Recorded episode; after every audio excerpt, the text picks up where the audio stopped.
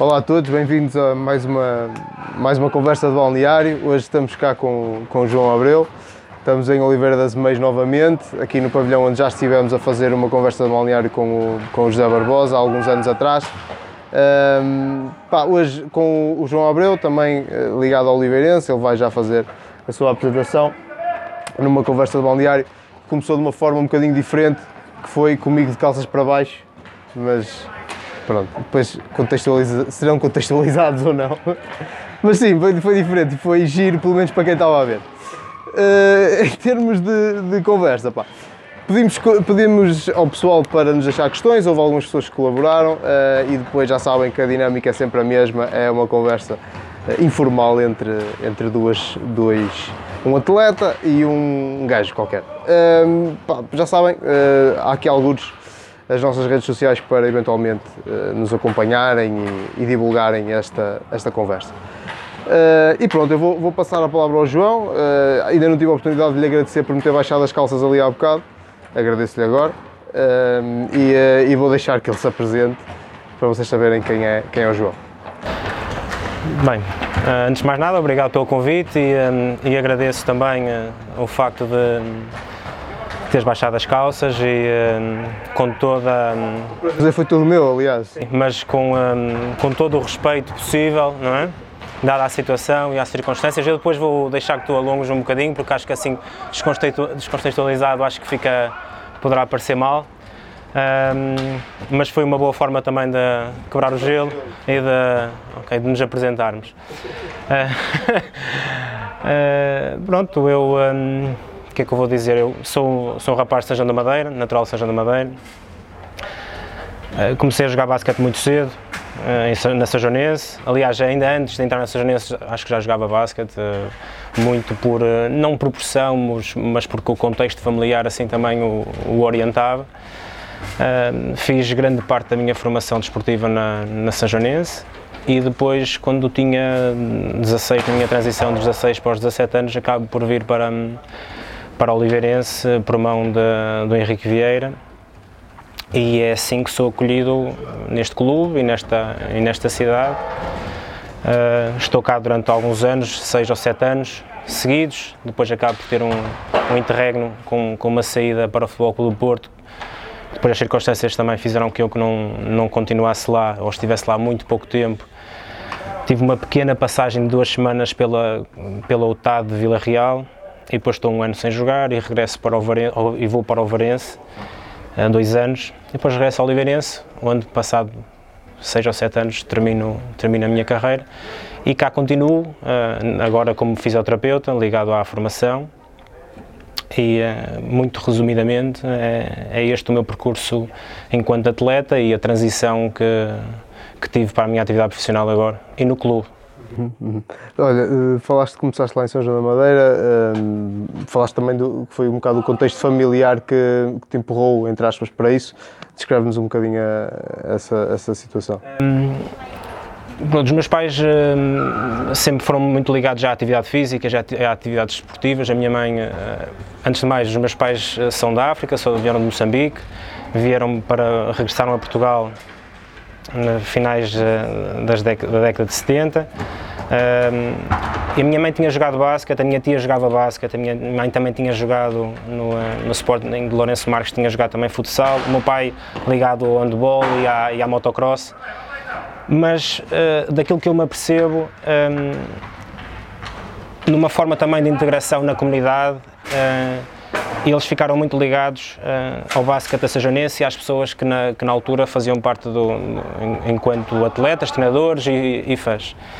E portanto, um, eles eram muito ligados à equipa da Sajonense e, e à modalidade. O meu irmão mais velho, 6 anos, jogava e o meu irmão mais velho, não sei se tens irmão mais velho, é sempre aquela referência. E eu desde que me lembro, desde muito cedo, a minha mãe diz que com poucos meses já ia ver uns jogos da, dos séniores da, da Sajonense, uh, vi-me confrontado com essa, com a realidade do basquete, e, portanto foi tudo muito natural, eles sempre me acompanharam. Uh, e foi aí que começou a surgir a paixão e o amor pelo jogo, que depois aliado a um espírito extremamente competitivo, Uh, foram as duas, os dois principais fatores que me levaram uh, a conseguir uh, a carreira que, que, tive e o percurso que tive, mas a questão familiar foi importante. Eu, antes de mais e antes de tudo, sou família primeiro e, e continuo a ser, e eles foram realmente muito importantes e continuam a ser uh, no meu percurso, em todo o meu percurso, principalmente o, o desportivo. Foste, o, o basquete foi sempre a primeira opção, nunca, nunca experimentaste outra coisa? O basquete foi sempre a minha primeira opção, embora que, bah, como um bom miúdo da década de 80, eh, eu sempre fiz, e na rua nós sempre fizemos, eu sou de um bairro, eu sou de um bairro uh, São João, bairro de Fundo de Vila, um, ehm, e nós ali na rua tínhamos sempre a possibilidade de fazer tudo e mais alguma coisa. Eu jogava muito a bola, mas de forma organizada nunca acabei por nunca nunca ter essa oportunidade, muito embora isto é engraçado e poucas pessoas sabem, houve um ano ali nos iniciados futebol das infantis, eu já jogava basquete há muitos anos uh, e tive o interesse de poder, de poder ir jogar futebol e tinha tudo já organizado com um grande amigo meu na altura que era o João Neto, que era, era jogador da Sajanense, uh, mas depois por algum motivo no início dessa, dessa época eu acabei por não ir e deixei-me ficar só no basquete.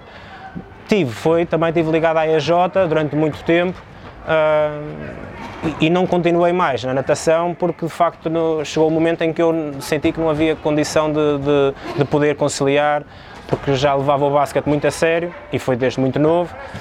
Um, mas pronto, na rua sempre fiz, fiz tudo e mais alguma coisa. Tenho primos que jogaram hockey e portanto recordo-me perfeitamente de na rua andarmos de, de stick na mão e com a bola e uh, com ou sem patins e fazer uma ata de coisas um, muito ligado à atividade física e, e, com diferentes modalidades esportivas. Sinto que isso também me ajudou e acho que é uma falha. É uma falha da especialização que nós hoje vemos uh, nos miúdos e uma falha também uh, hoje em dia que vemos nos miúdos, dada outras circunstâncias mais estarem fechados em casa e jogos de computador, que é uh, essa experiência, essas vivências em diferentes modalidades, ainda que não de forma organizada, acredito eu que me tenha dado um repertório motor uh, e uma bagagem maior que eu depois consegui uh, transferir para o basquete para ter um bocadinho mais de sucesso. Ok, pronto, fizeste ali a formação praticamente toda em São João da Madeira, uh, que memórias é que, é que guardas dessa, dessa fase? As melhores, mano. Eu, um, as melhores, primeiro logo pelo grupo de amigos, não é? Eu tenho, o basquete trouxe-me de facto aqueles que são alguns dos meus melhores amigos, verdadeiros amigos que eu hoje ainda posso contar e, eh, e, eh, e essas amizades no basquete, na Sajonense enquanto miúdos e depois também um bocadinho mais velho, mas também na Oliveirense, eh, quando vim para cá, porque encontrei também um grupo de, de, de rapazes mais ou menos da mesma idade que, com quem estabeleci uma relação próxima. Portanto, acima de tudo, guardo as amizades e depois a formação, é? a formação enquanto, enquanto desportista, forma, os valores que, que, que o desporto traz, os valores positivos, mas também alguns maus, e depois até podemos falar sobre isso. A questão da rivalidade, e na altura vivia muito Sajonense Oliveirense, e, e, da forma como nos era instigado até quando íamos jogar contra o Oliveirense, atenção, pá, os carneiros, os azeiteiros, pá, e era ali uma rivalidade um, interessante, coisas ligadas às rivalidades que também, também fazem parte, também me recordo muito, muito disso. Portanto, a Sajonense e, uh, e Sejão da Madeira têm de facto um peso importante e, e recordo só coisas, coisas boas. Lá está, foi aí que, que eu tive a possibilidade, quando comecei mais de forma organizada a jogar o jogo de basquete, a perceber e a entender realmente como é que se joga, não é? Portanto, a base e os fundamentos foram, foram lá. Um, e já foi aí que comecei a perceber que efetivamente queria fazer disto vida e queria de facto se ingrar e, uh, e chegar ao, ao topo uh, e ser o melhor possível. É? Portanto, a Sajanense, as melhores, uh, as melhores, as melhores memórias da Sajanense.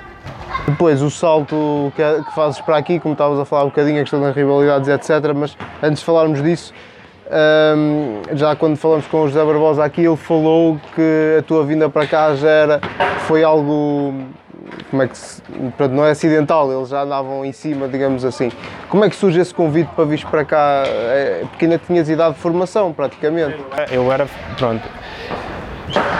Eu mais ou menos ali, eh, eu desde muito novo, desde o mini basket, eh, que já, eh, até porque hum, lá está, o espírito competitivo, o facto de ter o irmão mais velho a jogar, que me obrigou, e pelos meus pais gostarem efetivamente do jogo e, e gostarem de ver o basquete e estarem nos jogos dos séniores, nos jogos do meu irmão e até nos jogos de outras, de outras equipas dos escalões de formação, fez com que eu passasse muito tempo ligado uh, no campo, no pavilhão. Uh, e portanto, uh, eu, aliado a um espírito competitivo realmente forte, eu não queria perder por nada, queria ganhar sempre, fez com que eu me dedicasse bastante. Então, desde muito novo, que realmente comecei a apresentar algumas características de alguém que podia ter algum talento e que podia ser alguém. Mas era muito pequeno. E isto é algo que, que eu sempre transportei, às vezes de forma inconsciente, e eu agora olhando para trás, fazendo aqui uma retrospectiva, percebo que poderá ter sido a minha forma também de encarar as coisas para quando não me apetecia treinar ou fazer aquilo que tinha que fazer, eu, eu fazia. Uh, sinto que sempre uh, o meu jogo, por ser pequeno, ser muito frágil, uh, era, era desvalorizado mas eu desde muito novo que tinha talento, ao ponto de ser mini basket e já jogar na seleção de iniciados de Aveiro, um, ao ponto de, de, na seleção de iniciados ter a possibilidade de fazer torneios internacionais. E portanto, naturalmente que à medida que fui subindo alguns patamares em termos de escalões de formação, sentia que havia interesse, ou pelo menos algum, algum olhar sobre as outras equipas uh, uh, aqui à volta antes de vir para o Oliveirense, eu devia ter pai uns 15 anos. Um dos meus melhores amigos, na altura não era, mas agora é e tornou-se uh, também do basquete. Uh, o Nelson Costa jogava connosco e já era um, rapaz com 1,95m, com 14 anos, ou 15 anos, 14 anos, 15 anos. Ia para o Futebol Clube Porto. Tinha tido o convite para ir para o Futebol Clube Porto e eu, porra, meu, não, também quero. Porque sabia que eles iam treinar muito mais, Uh, eu queria, eu queria melhorar, eu queria ser melhor, então queria estar, queria ter, queria, queria competir com os melhores e queria ter a possibilidade, do ponto de vista da quantidade e da qualidade de treino, que me aproximasse dos melhores. E houve um ano que tentei, que tentei ir para lá, para para o Porto, fui treinar com, com ele e eles logo no primeiro dia disseram que queriam que eu ficasse, mas depois essa janense acabou por, porque o Porto não queria pagar a minha transferência e, e janense não permitia que fosse por, por empréstimo, pronto. E, uh, e acabei por não ter essa possibilidade. Nesse mesmo ano, eu tenho a possibilidade, e as coisas às vezes dão assim, eu tinha me inscrito num campo de verão de basquete aqui em Oliveira das Meias, sozinho, sem os meus colegas, não havia ninguém que quisesse vir e eu inscrevi-me. Quando chegou a hora de, de começar o, o, campo, eu não queria vir. Não queria vir porque, pá, sozinho, meu, aquela coisa, ansiedade, uh, pá, estava desconfortável. E, e lá está a questão familiar e a estrutura a minha mãe, o meu pai e o meu irmão, não, inscreveste, comprometeste, tu vais. Bah. Depois, se não gostares, e foi a melhor coisa, porque na altura o Oliveirense já estava no, no, patamar mais alto do ponto de vista de sério, tive a possibilidade, a quando desse campo, de, de, conhecer o Henrique Vieira. Curiosamente, eu já o tinha conhecido, porque uns anos antes uh, tinha ido a uns campos de verão em Lisboa, porque tenho familiares em Lisboa, e eu e o meu irmão uh, no Estoril, Uh, íamos para lá passar férias para casa dos meus tios e, e inscreveram-nos nesse campo e o Henrique Vieira era um dos organizadores. Pronto, eu já o tinha conhecido, ele não sabia quem eu era, eu era efetivamente miúdo, 10, 11 anos. Mas agora com 15 anos e quando vim para cá fazer o campo, realmente uh, consegui mostrar alguma coisa e sei que fiquei ali e ele ficou ali com um olhar atento uh, sobre aquilo, sobre, sobre a minha pessoa enquanto jogador, não é? Curiosamente, na altura, o, aqui o pavilhão Salvador Machado uh, estava em obras e a, a fazia grande parte da pré-época nas travessas em da Madeira. E o Henrique começou a ver-me lá recorrentemente. Com 15 anos, a Sajonense, por mão do Margalho, que era o treinador dos séniores na altura, queria que eu fosse jogar para os séniores, que era CNB2, que era a última divisão. E eu recordo-me de ter um. Pá, abre, o acaso de encontrar com o Henrique, e o Henrique, é pá, João, então, abre eu, tudo bem. Pá, como é que está, como é que não está, sentou-se ali, sent... treinador do Oliveirense, quer dizer, tinham sido acabado ser vice-campeões nacionais, e ele sentou-se ali um bocadinho comigo, era um miúdo de 15 anos, ah, como é que estás, como é que não estás, ai, ai.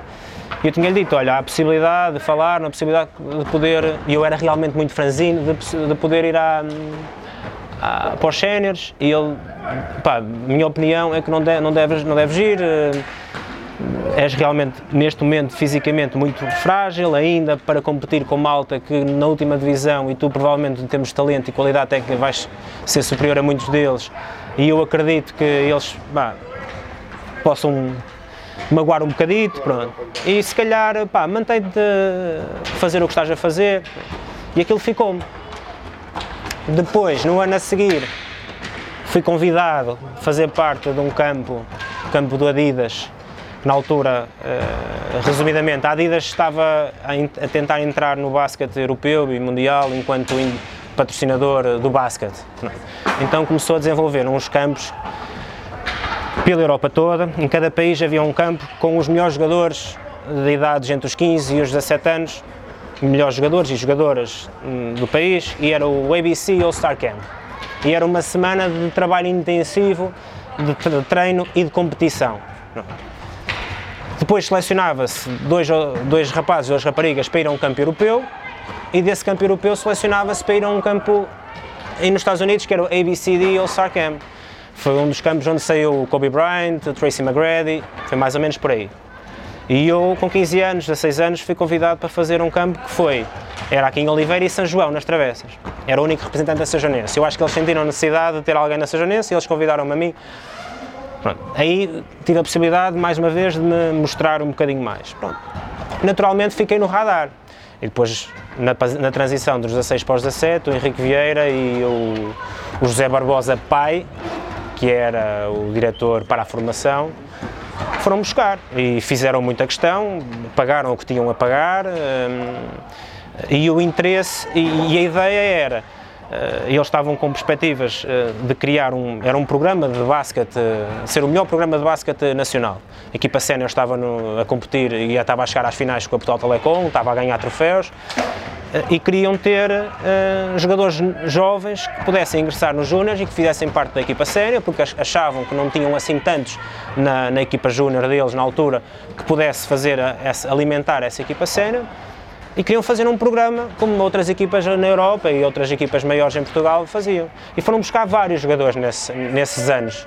E um deles fui eu. Portanto, a ideia era, e logo nessa época, fazer a pré-época com os séniores, mediante como corresse essa pré-época, depois ingressar no resto da época nos séniores, mas sem estar inscrito porque iria competir sub-18 e depois sub-22 e sub-24. E dito e feito, fiz a pré-época, correu, correu muito bem, com os séniores, uma das melhores equipas da liga, e ingresso nas, nas equipas de formação sub-18, sub-22 e, e sub-24 e continuo a treinar sempre que possível, orientaram ali também o meu horário na, na, escola, sempre que possível, para poder durante a semana, da parte da tarde, ir aos treinos da equipa, da equipa profissional. Portanto, logo com, ali com 17 anos ia fazer o 12 ano, vi-me com um volume de, de treino muito, muito grande mas era efetivamente isso que eu queria. A única, e os meus pais apoiaram, a única coisa que me pediram foi para garantir a questão escolar e académica um, e que, que, sim, para seguir o meu sonho, se era aquilo que eu, que eu queria, seguir. E depois desta, falando, voltando à questão da, da transição sajonense-oliveirense, uh, aquela velha questão que tu próprio falavas das picardias, das rivalidades e etc, depois sofreste muito no teu grupo de amigos em São João da Madeira, com esta transição ou eles souberam?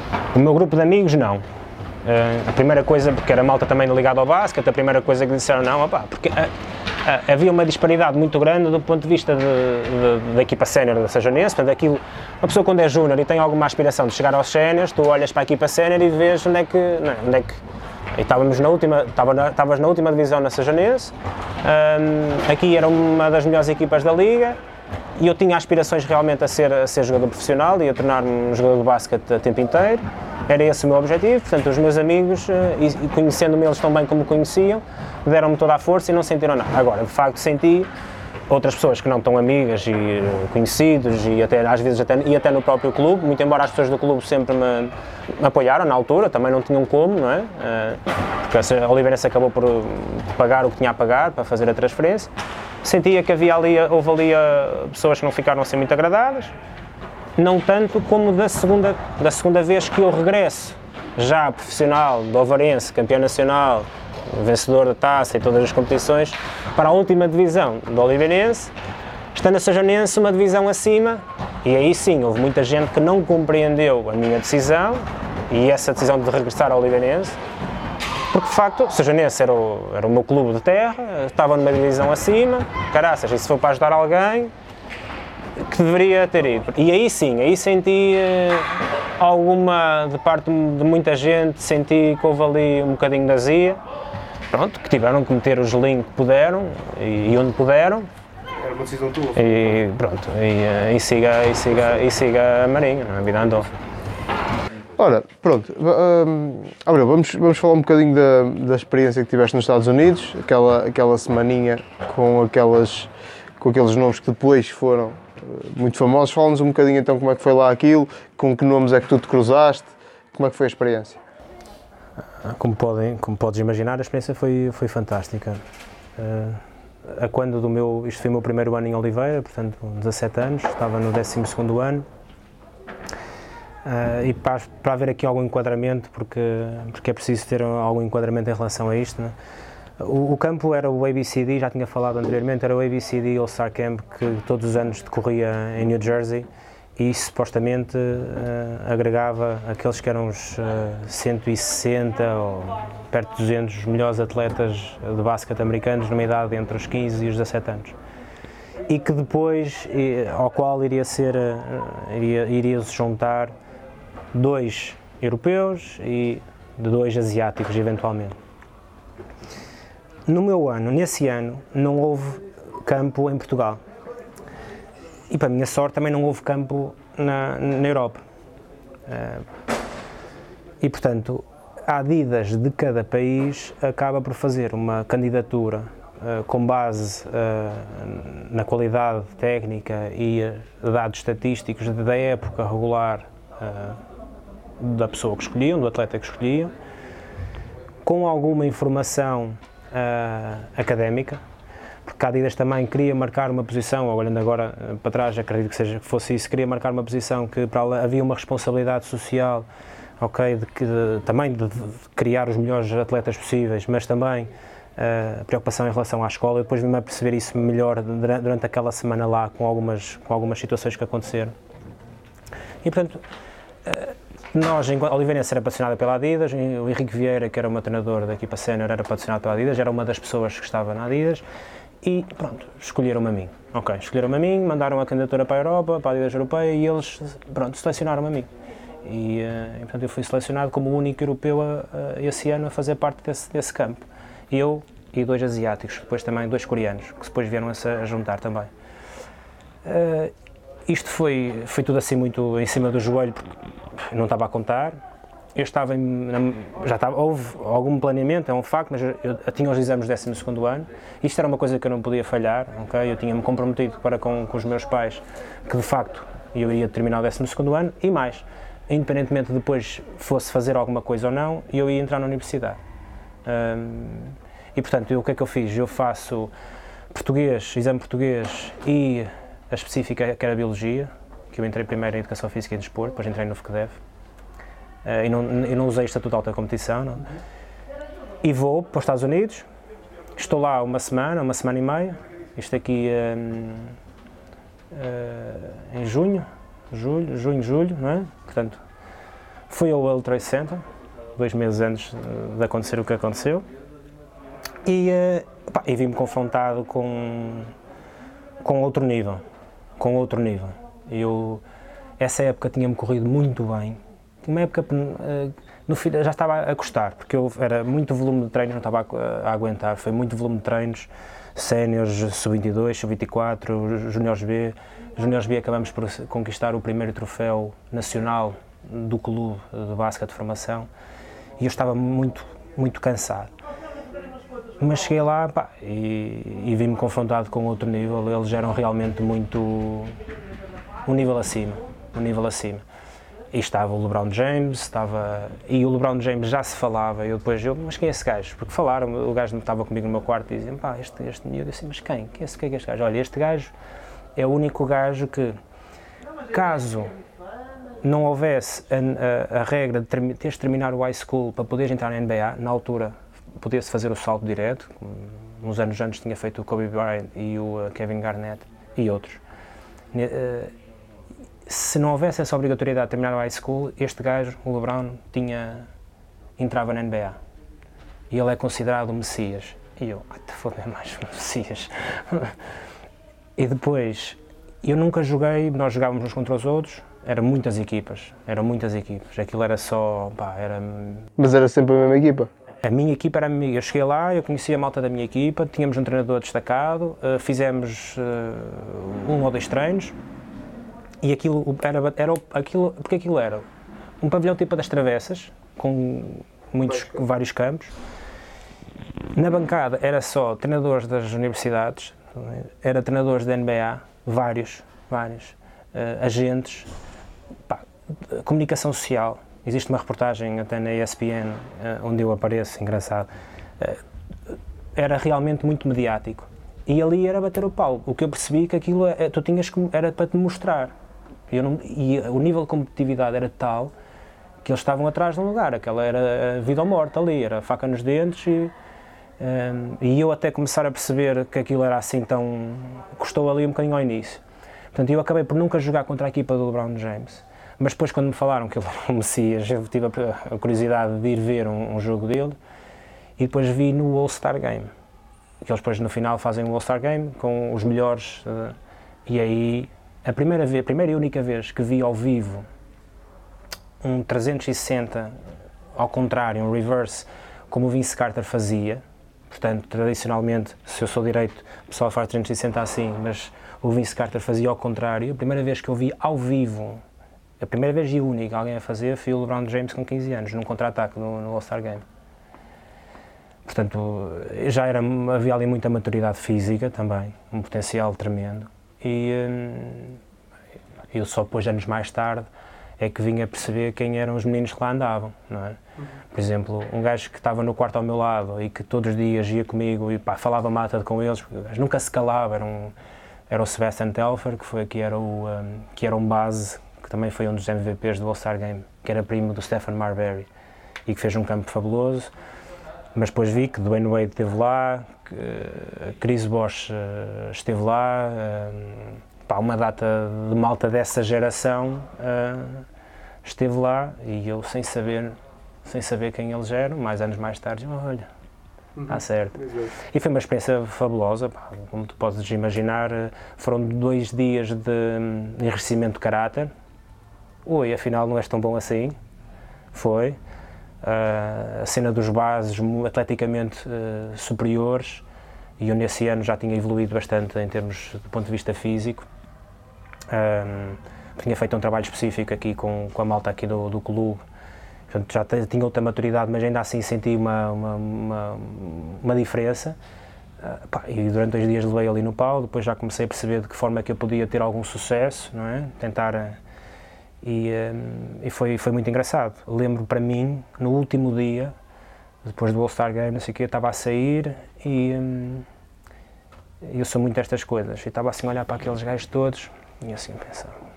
Senti, estava um bocado satisfeito, orgulhoso, que ver por estar ali, mas um bocado ao mesmo tempo desanimado porque a coisa não tinha corrido assim tão bem. Eu tive, houve interesse de algumas universidades. Uh, mas também não houve assim aquele interesse todo e eu senti que não tinha, não tinha estado assim tão bem, ou como poderia estar. E eu pensei para mim mesmo, e lembro as palavras foram: estes, estes cabrões foderam-me, mas se eu tiver mais alguma oportunidade de poder competir com os melhores, pá, eu vou, eu vou estar melhor, eu vou ser melhor. Lembro-me de dizer isto, eu era sozinho ali e não tinha muitos amigos ali.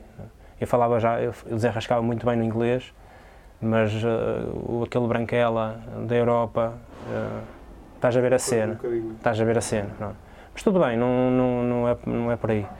Uh, assim, estes, estes cabrões um dia, e aquilo também foi bom, porque foi o enriquecimento de caráter, foi perceber ali um golpe de humildade, ok, não é assim tão bom, tens muito a trabalhar e muito a fazer, e isso deu-me também ali alguma uma motivação extra, porque se eu realmente, realmente quisesse ser jogador de basquete e jogador uh, profissional, tinha que, que, fazer muito mais. E portanto, o, o, sumo do campo, para além das experiências de ter estado com o Brown e essa, essa tanga toda, pronto, essa, foi, foi, uh, foi essa, essa motivação de perceber que.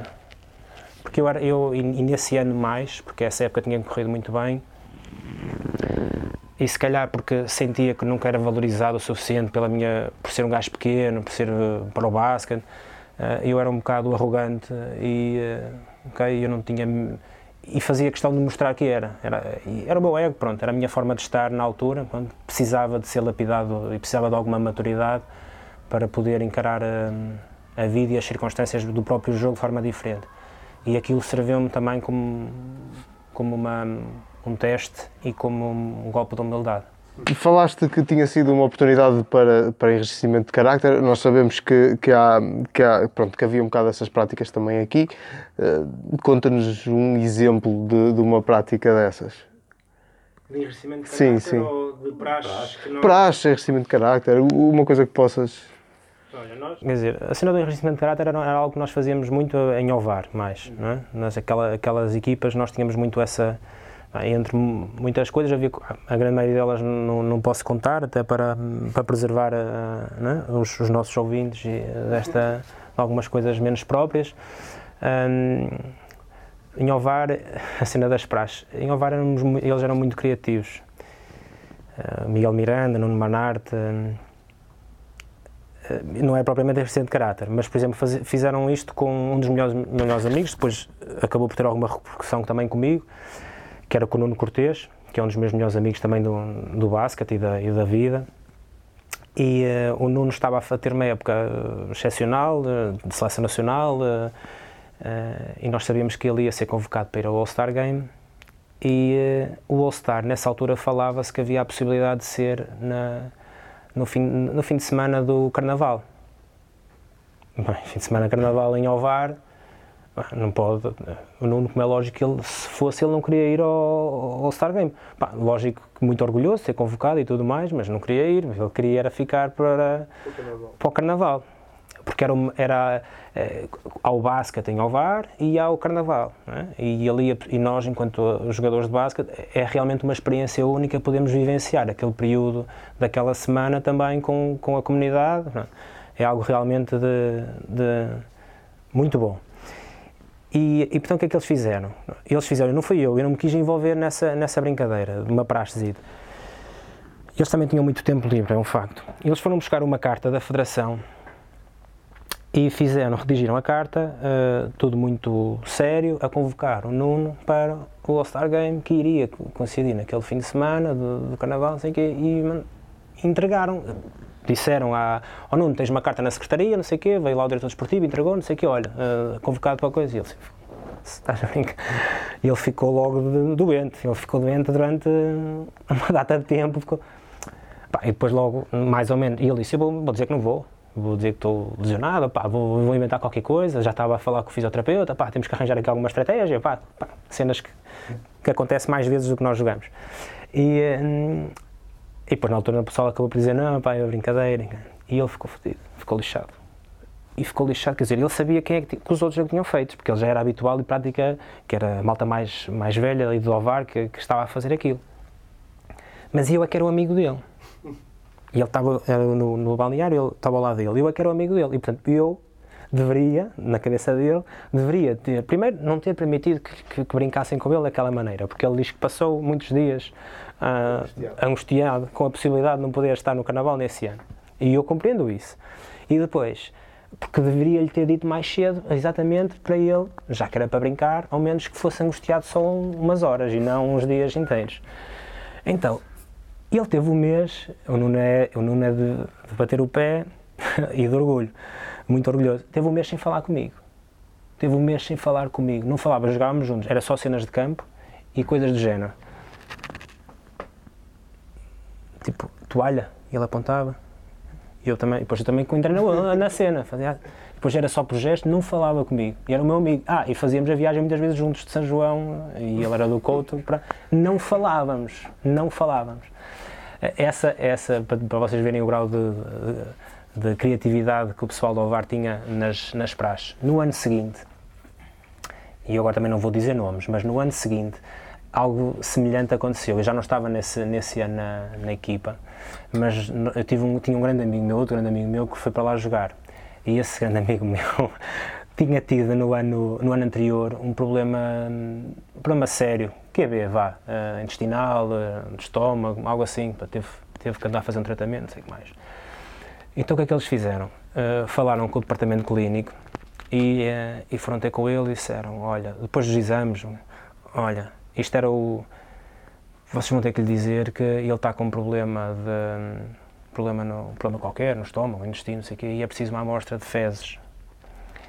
E o, e o médico, que era, ou melhor, fisioterapeuta, disse, opá, preciso de uma amostra de fezes tuas, estou com um problema, e ele nunca, e primeiro ele não conhecia a realidade, e depois, como tinha sofrido aquele problema no passado, assumiu, pá, e ele foda-se outra vez, então, uma amostra de fezes, tá bem, isso ia para onde? E eles deram um copinho de, de, urina, mas aqueles mais pequenininhos, assim, um copinho de urina, tem que ser para aqui. Não para aqui, meu, estás a brincar comigo, meu, assim, como é que eu vou fazer? Pá, deixa fazer, acho que não vais para um balde e depois vai buscar, opa, assim uma cena qualquer. Opa, e ele, e ele, na ingenuidade e preocupado com a situação de saúde dele, no dia a seguir, chega lá com aquilo na mão, com o copinho. Então, fulano, então, pá, foda-se, tipo, a ir à minha, minha companhia. Eu nem consegui a minha companhia, fui lá para um, para um alguidar, depois ando lá, assim, nem quero falar sobre isto, pá. Eu não quero falar sobre isso. Deixa lá, toma lá, vejam lá o que é que se passa. E os gajos, tipo, a brincadeira podia ter ficado por aí. O que é que eles fizeram? Não, também não deixaram passar muito mais tempo, passado dois dias, fizeram um relatório, um relatório tipo Campos Costa, uma coisa em sério? que, parágrafo totalmente sério, depois uma frase onde dizia, uh, pá, sei que com vestígios, assim do nada, vestígios de sêmen de cavalo, depois, depois era outra coisa assim totalmente séria, e depois era outra coisa assim a brincar, não sei o que mais, e foram buscar pá, uns pozinhos, aqueles pozinhos do Pinheiro que, que, e agarraram naquela porra, abriram a amostra, puseram lá para dentro e disseram, pá, pá, estás com um problema. O médico, o oficial, pá, tá, isto, está aqui com um problema sério, meu. Eu, pá, olha aí o relatório, o gajo leu o relatório e, e ele estava realmente preocupado com a situação de saúde dele, começou a ler aquela porra e vestígios de semen, semen de cavalo, e avançava para a outra, do género, depois era, era sério, assim, oh, oh Zé, que, que, merda é esta, meu? E ele assim, opá, isto é grave, olha, olha como é que está a amostra. Isto só passado uns dias está aqui a aparecer umas, umas coisas, pá. E opá, mas eu não estou a perceber o que é que se passa. Tipo, nem associou, pá, ando, ficou ali assim, ó, oh, mas tu és burro, meu, fosse semen de cavalo, estás a brincar comigo, meu isto é uma brincadeira. E ele, e ele ficou, pá. Eu por acaso falei com ele ontem, e ele, esse meu amigo, ele disse, pá, vê lá o que vais dizer. Mas para vocês verem o grau de, de criatividade da malta da Alvarense em relação às praxes. Eu, enquanto rookie e as praxes que tive, pá, primeiro era, era pau para toda a obra. Como, isto é quase como em todas as modalidades. Um gajo é rookie, até vir alguém mais novo, é a, teu, a tua responsabilidade os sacos, uh, tudo e mais alguma coisa, no género, vamos num, num, para um hotel, uma estadia qualquer, uma viagem qualquer, tens que levar os sacos, uh, vais ao quarto de cada um perguntar se alguém precisa de alguma coisa, tratar de pequenas coisas, alguém quer comprar alguma coisa que não esteja no hotel, ok, tu vais comprar e, é, e eles dão-te o dinheiro. Mas o mais engraçado foi isto, foi, foi o que eu aprendi um, ehm, dos, meus, uh, dos meus veteranos, e, e, aqui também se vê a necessidade de haver veteranos realmente que. Pá, este tipo de veteranos que estejam lá para orientar a moto mais nova. Também nunca me deixaram que faltasse nada. Pronto, durante, então, durante um ou dois anos essa foi a minha função. Eu era novo e comecei a sair à noite com eles, eles levavam-me. Lembro-me que a primeira vez o Marcolino, que era um, angolano que nós tínhamos cá, fui pedir ao meu pai se, se eu podia sair, eu tinha, se podia sair com eles. Pá, depois tinha situações do género, íamos sair à noite, hum, não, tinha, não pagava nada, tudo à descrição, mas depois as responsabilidades mantinham-se. E uma das coisas que a mim foi incumbido durante várias vezes era, pá, eles viam uma miúda que gostassem ou que não gostassem, e, e eu acho que eles faziam de propósito, e, e, até andavam à procura de alguém que, que tivesse acompanhado, mulher, com uma, com, casada, namorada, ok. Então a minha função, quer dizer, eu nem, nem podia estar a aproveitar, a minha função era... Hum, até ao final da noite, pá, tens que sacar o número à, à, àquela rapariga que é para mim. Mas ela estava, elas estão acompanhadas, não é? os namorados. Os... Pronto, e, quer dizer, eu não podia estar a curtir à noite, eu andava ali à espera quando é que, quando é que o gajo ia mijar ou, ou qualquer coisa, e isso roteiramente, não é? Pronto, então isso era. Pá, e depois cenas de hotéis aconteceu várias vezes de. Chegámos ao hotel, sei o quê, preocupação, não sei o quê, a chave do, do teu quarto, dá cá a chave, não sei o quê. Uh, iam levar a chave lá abaixo, pronto, e agora tens que. Tinha que me despir, mas já aconteceu comigo, aconteceram com outros, todo nu. Uh, e tens que ir buscar a chave lá abaixo, pronto, tinhas que andar, pronto, tinhas que andar, pronto, isso é, isso é algo que, é, que eu sei que acontece frequentemente noutras equipas e noutras modalidades. E, uh... Os gajos do hotel já nem ligam. Não, não acontecia. tipo, uh, mal está a chegar com o extintor, a género, mal está a chegar, pá, porque depois tu tinhas que ir, não ias assim, não é? Porque, não, não ias, porque tu tinhas, tu ias a, a defender, não é? A proteger, não é? Porque eram pessoas, não era só a equipa, não é? Mas uh, havia, hum, havia esse tipo de, de coisas. Olha, uh, voltamos à, à, tua carreira. Uh, depois, pronto, faz acabas a formação, uh, é, primeiros anos como sénior aqui, como é, que, como é que foi? Foi uma aprendizagem, lá está, mais um, um período de, e uma experiência de humildade, de enriquecimento de caráter, de levar porrada todos os dias. Felizmente, e agora olhando para trás, tive malta que. Primeiro, há que perceber que agora as coisas estão a melhorar no panorama nacional. Agora o Covid, a coisa eventualmente poderá estar a, a haver um retrocesso novamente, infelizmente, mas uh, eu quando comecei no início dos anos 2000, quando cheguei a profissional, era uma liga profissional, não era, uma, não era a federação, havia a competição da federação e havia uma liga profissional. E eram 16 equipas profissionais, um, ehm, todas elas com 14, nós até tínhamos 15 jogadores. Malta nova com muita qualidade, era muito difícil entrar numa equipa profissional. Muito difícil. No meu ano, que eu me recordo, entrei eu e, uh, entrou o Minhava, Miguel Minhava, entrou no, no Barreirense. Era realmente difícil. E, portanto, eu tive a possibilidade de conviver, e nós aqui em Oliveira tínhamos, porque era realmente eh, uma das melhores equipas em termos nacionais, é? três vezes finalista com a PT, ganha, ganha, ganhámos tudo, com exceção do campeonato e tive a possibilidade de conviver e de contactar diariamente com alguns dos melhores, dos melhores nacionais, malta com experiência internacional muito forte. Joguei com malta que jogou no Real, fica, joguei com, com, com um base José Laza que fica, foi, eh, foi eh, campeão da Euroliga pelo Real Madrid na altura do Sabonis. Joguei com malta da, que jogou a seleção da Jugoslávia, a seleção da Geórgia, jogadores que passaram pela NBA e, portanto, como podes imaginar, esse convívio diário, malta que nunca me facilitou. Nunca me facilitou em nada. Tudo, uh, o, que tu, o que tu tinha que ser por mérito. O que ganhavas era por mérito. E os treinos eram assim. E era pau de meia-noite. E nunca olharam para mim como um miúdo, uh, do género, ok, vamos dar-lhe a mão, vamos. Fora do campo sempre foram impecáveis, sempre, mas dentro do campo sempre foram, principalmente a malta da minha posição. Scott Stewart, João Reveles. Uh, sempre puxaram muito por mim, portanto eh, não tive muita possibilidade de poder jogar muitos minutos, aqueles primeiros anos, foi difícil, mas lá está, tinha sempre a possibilidade de poder jogar sub-22, sub-24 e uh, tive, tive várias possibilidades de poder sair e equipas mais, uh, mais fracas, portanto com menos orçamento, mas que me iriam dar a possibilidade de poder jogar Pá, eu recordo-me falar várias vezes com o Henrique, o Henrique Vieira me dizia, quase também com uma figura paternal, a dizer, olha, e apontava muito para o Reveles, estás a ver, porque o Reveles estava uns patamares acima e era algo que eu também, alguém que eu idolatrava e via como uma referência.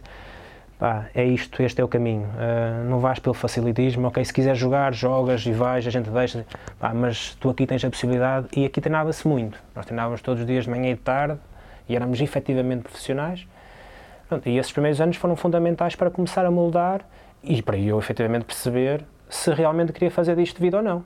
Porque não, também não é assim tão fácil quanto isso.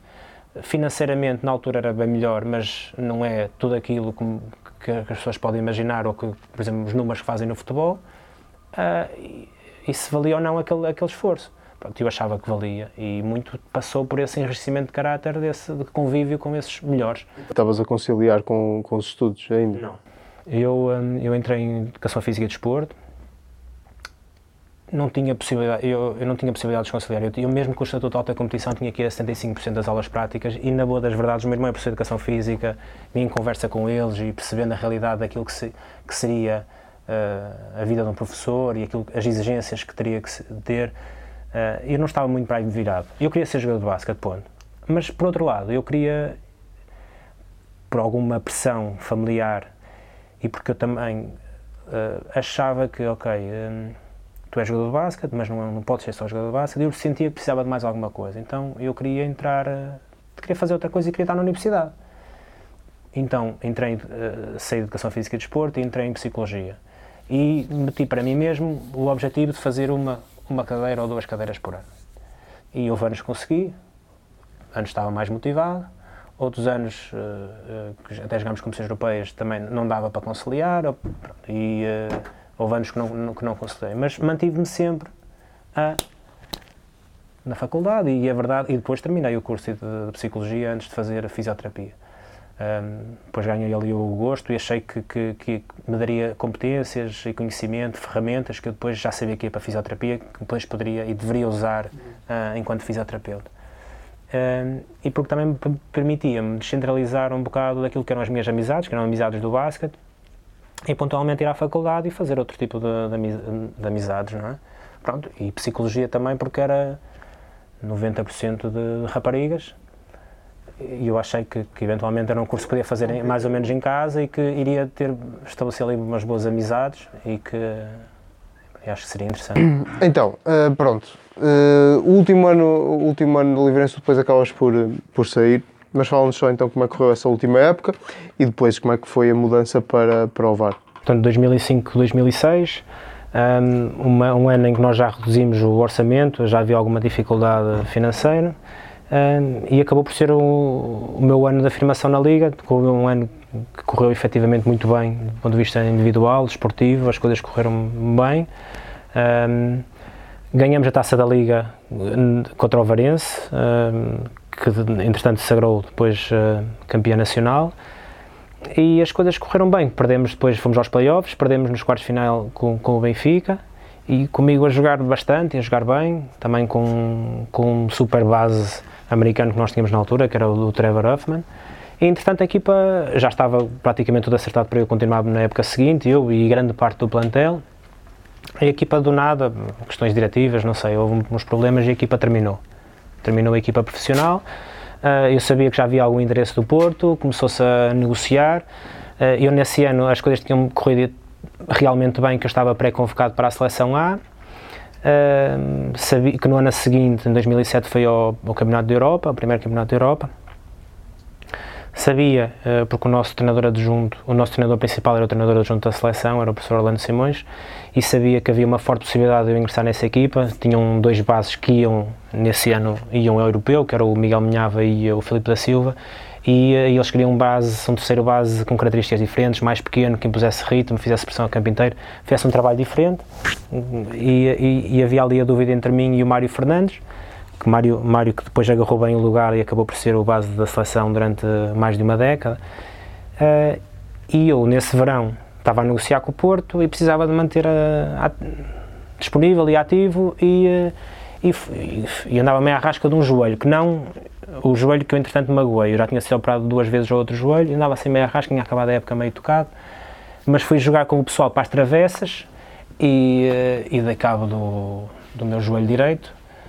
Um, podia ter enganado, mas não foi um gajo sério e disse não, por mim não tinha seguro, não tinha nada por mim, porque eu dava para ter aguentado a coisa e tinha assinado contrato com o Porto e depois chegava lá, eu, há histórias assim, mas eu não, eu quero, vou para o Porto, o Porto sim senhor, pá, faço, uh, sabiam da minha situação, sou operado, sabiam da minha situação, depois da cirurgia faço, faço duas ressonâncias magnéticas, sou avaliado pelo médico, tudo bem, não havia lesão grave assim, e contratam-me, pronto. E eu fui, iniciei a recuperação com o nosso fisioterapeuta, que era o fisioterapeuta também da Seleção Nacional, o Porto então, entretanto, chama-me para continuar a recuperação lá. Pá, e esse processo de recuperação já de return to play, já no trabalho de campo, uh, eles estavam efetivamente a investir em mim, eu já estava a viver no Porto, casinha na Foz, assim, muito tranquilo, sentia-me, estava muito, muito bem situado, sentia-me bem, só que, pá, foi, eles estavam, tinham, estavam a investir em mim e queriam que eu, a todo custo, iniciasse a época. a jogar. E começasse a jogar. E eu também queria, a verdade é esta, eu também queria. Nós somos cavalo de corrida. Nós, enquanto nós, atletas profissionais, somos cavalos de corrida. Mas também, eh, na maioria das vezes, quando o cavalo de corrida tem um, um acidente de percurso, o que lhe acontece é eles já batem, não é? Uhum. O que aconteceu foi que de um momento para outro a carga uh, foi realmente além daquilo que eu estava preparado e o joelho começou a ceder. Começou a ceder e começou a ter, comecei a ter vários problemas, isto no espaço de dois meses um mês e meio. Ao ponto de. Hum, hum, temos que chegar a um acordo porque eles. Eu ainda estava num período que lhes permitia fazer isso, do ponto de vista contratual. Uhum. Pá, vamos rescindir este contrato. Inclusive disseram-me que até queriam que eu continuasse, continuasse lá a recuperar um, e que podia ficar. Eu já sabia que eles não à procura de outro jogador, depois foram buscar um americano para a minha posição. Poderia ficar no apartamento, mas esta também foi a salvaguarda.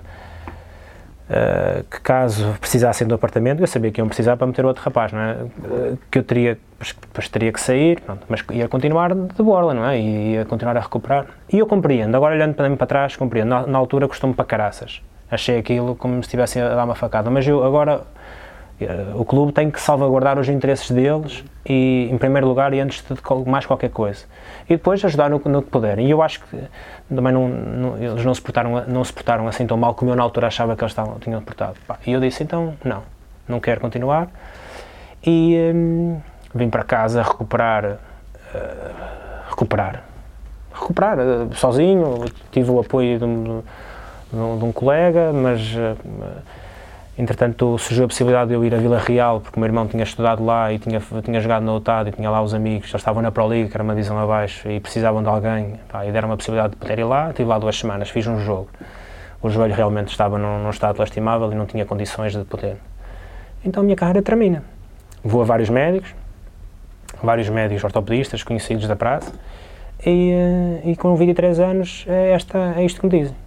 Ou seja, eu, eu acabo a, a melhor época da minha vida, e, uh, e sou deparado. Quer dizer, eh, toda a minha vida foi no sentido de, de chegar, a este, chegar ali e, de, e naquele momento dizem-me: não, tu não, não, vais conseguir, esse joelho não te vai permitir voltar hum, ao nível em que estavas habituado e jogar ao nível competitivo que, que estavas habituado. Pronto. E uma vez que o, financeiramente o, o, retorno do basquete não é como no futebol, se calhar não vale o sacrifício e não vale a pena. Pronto como te podes imaginar, para um miúdo de 23 anos, esse foi, sem sombra de dúvida, a pior, o pior momento da minha, da minha carreira e da minha, e da minha vida, não é? Quer dizer, da minha vida não. Há coisas que são superiores a isso, agora percebo. E tive já coisas superiores a isso, e piores. Mas nesse momento para a minha carreira foi. Eu tinha uma, uma dificuldade tremenda, que era a separação daquilo que são os papéis sociais que nós temos. Ah, tu és, ah, tu és pai, tu és marido, ah, tu és aquilo que tu fazes, e, mas, e és muito mais coisas. E eu não, na minha cabeça eu era João Abreu, jogador de basquete, ponto. Então, tu imaginas uh, o stress, a angústia com que naquele tempo uh, eu andava. Epá, e, depois, claro, tive que, tinha que me abstrair e tentar procurar uh, extravasar por outras coisas. Não fiz nada na faculdade, nesse ano, andava totalmente louco. Fiz coisas que não devia, pronto e fruto dessas, dessas coisas que não devia, e, e, lá está a estrutura familiar que eu tinha e que, que, muito, e que só tenho a agradecer, pá, eu tinha algum dinheirito, foi o dinheiro que eu, durante aqueles períodos de 17, 18 anos enquanto profissional, acabei por, eh, por, por ir amealhando, mais uh, o apoio da minha família, não, mas vamos procurar aqui soluções. E fui, fui vamos a mais médicos, pá, e depois lá encontramos um ortopedista na Clínica Dragão, pessoas pagamentos, que, hum, após cuidar da avaliação e percebendo o caso efetivamente como estava, não, ele não, não, eh, não foi infundado, não disse, não, não, isto vai correr tudo bem, agora não, vais recuperar. Uh, não disse, olha, isto vai ser muito difícil, não há necessidade de retornar a, a, nenhuma, ou fazer alguma, algum procedimento cirúrgico, mas vamos fazer isto e isto, vamos fazer algumas coisas inovadoras e eu acredito que com muito trabalho esta coisa é capaz, és capaz de dar a volta e de voltar a, a competir passou-me para as mãos de uma fisioterapeuta que é, hoje em dia é uma das minhas melhores amigas, que é a fisioterapeuta Cátia Saavedra, e, opá, e fui trabalhar no, no Douro, no Douro, do meu bolso, fisioterapia na Clínica Dragão uh, a pagar de manhã, à tarde, de manhã, à tarde, mais os procedimentos biológicos que na altura, só passado uns anos, é que o Kobe Bryant veio à Europa, à Alemanha, fazer aquilo que eu em 2007 comecei a fazer. Um, e comecei ali, trabalho, trabalho, trabalho. E chegou o momento, comecei a fazer campo, comecei a perceber que talvez realmente estava em condições de voltar, não sei o quê. Falei com o meu agente na altura, pá, isto talvez. E ele, pá, foi, havia umas quantas opções. E, uh, e surgiu a, a, opção do Avarense, que era bicampeão nacional, tinha um dos meus melhores amigos, que era o Nuno Cortês, pá, conhecia a estrutura, era perto de casa e achava que tinha dois bases excepcionais, que eram o Nuno Manarte e o Cordel Henry, iam jogar competições europeias, portanto, não iria ser, haver aquela pressão sobre mim de ter que eh, jogar. Uh, com as competições europeias e, e, o plantel era tão bo bom, muito melhor que, que, praticamente que todos os outros, à exceção do Porto, que iria sobrar minutos para eu começar a, a jogar. E uh, dito e feito, opa, eu aceitei. O, o pior, o meu pior contrato sempre, uh, era bicampeão nacional, eu tinha outras propostas melhores e eu agora não me escondo a dizer, eu fui ganhar uh, menos com roupeiro, nós fomos campeões nacionais, comigo a jogar e a jogar muito, campeões de liga, foi o último ano da liga de clubes de basquetebol, e de prémio de, de, prémio de vitória de campeonato, porque era percentagens do ordenado, eu ganhei menos que o roupeiro, sem desprimor nenhum, porque na verdade ele merecia, e eles mereciam, porque eles durante muitos anos fizeram bem mais do que eu pelo clube, mas para, para verem a, a, a disparidade. E, hum, e foi a melhor opção que eu, que eu, que eu pude tomar, foi no regresso ao, ao VAR, porque, porque foi dado algum tempo e oportunidade de poder hum, voltar lentamente a a readquirir alguma competência motora que tinha, num ano parado, que tinha, que tinha sido totalmente aniquilada durante esse, esse ano. Ok. Uh, depois em Ovar, além, de, pronto, além de, de, da tua carreira renascer, digamos assim, uh, apanhas o, o José Barbosa, uh, que, segundo ele nos disse, fizeste, fazias a ele o mesmo que os outros aqui fizeram a ti, que era não havia, aliás, as palavras dele é mesmo não havia bébias tu não davas a bébias ao, ao, Barbosa, por isso é que ele diz que. Lá e cá. Sim, ele diz que melhorou todos os dias, a frase. Ah, o título até da nossa primeira parte com ele, melhorou todos os dias por treinar, por treinar contigo. Um, foi exatamente assim, ou seja, o que te fizeram aqui depois fazias a questão de, de fazer aos outros? Primeiro. Um nós, nós, eu, eu digo sempre, e é uma das coisas que eu sinto falta eh, enquanto agora és atleta, é aquilo que eu mais sinto falta para além do balneário é a, é a competição, é, é, aquela sensação de tu durante a semana preparas-te para o fim de semana ir, ir já à guerra contra os outros. Mas durante essa semana, quando tu te estás a preparar, eu estou a lutar pelo meu lugar, eu estou a lutar pelo meu lugar, e eu, uh, o meu espírito competitivo não, não me pode permitir que, que hajam abébias em relação a, a, qualquer outro colega, adversário, durante a semana, muito menos a pessoa que disputa comigo a, a, posição. Por outro lado, a questão de, mais tarde de perceber que, uh, e, e, mais aqui, em Ovar nem tanto, mas em Ovar funcionava assim, mas mais aqui eu percebia, nós precisávamos realmente de um, de um, de um Zé uh, cada vez melhor. E, e, e, a minha experiência e enquanto capitão, eu percebia que nós, para termos realmente alguma possibilidade de, de, de almejarmos chegar a algum lado, precisávamos de um Zé realmente bom. E, portanto, eu, para além de querer jogar sempre e querer mostrar que sou melhor, eu sei que não lhe dando a bébias e, e dando pau, e, pá, e muitas vezes sempre sendo justo. Ninguém aqui a ideia não é eh, os azares acontecem, às vezes o pessoal magoa-se, mas aqui não é a questão de magoar ninguém. Uhum. É, sendo correto, uh, tu tens que realmente se ele ou se eu me sentir realmente muito desconfortável nos treinos, desconfortável, sentir que não estou confortável, não há não há de haver nada que nos jogos possa me fazer estar porque eu estou preparado para isso. E, e, as coisas funcionam exatamente assim. E, uh, e foi, foi assim. Recordo perfeitamente, pronto, realmente não... O Zé era um miúdo, eu tinha, eu tinha um carinho, e tenho um carinho muito especial por ele. Primeiro, a questão familiar do pai dele. Atenção, mas não foi só o Zé, o irmão dele, o João, nós ganhámos a Pro Liga aqui, ele fazia parte da equipa, e o, João tem um feitiço diferente do Zé, mas o João também levou muito pau e o João penou se calhar mais do que, do que o próprio Zé. Um, havia a questão do pai, eu tinha, tenho um carinho muito, muito grande pela, pela família Barbosa, lá está, foi ele uma das pessoas que realmente me trouxe, ele foi o meu seccionista e diretor que nos acompanhou durante aquele, aquele, aquele primeiro, meu primeiro ano em, em Oliveira. Um, havia isso, eu olhava para ele e realmente também percebia-se que ele uh, detinha um conjunto de características que podiam fazer dele um ótimo base e alguém com, com muito potencial e, portanto, esse potencial não passa de potencial se não for posto em, à prova de fogo. E isso não é posto à prova de fogo só nos jogos. Tem que ser todos os dias. Tem que ser todos os dias. Mas isto era assim o Zé e tinha que ser assim todo, com toda a gente. Com toda a gente.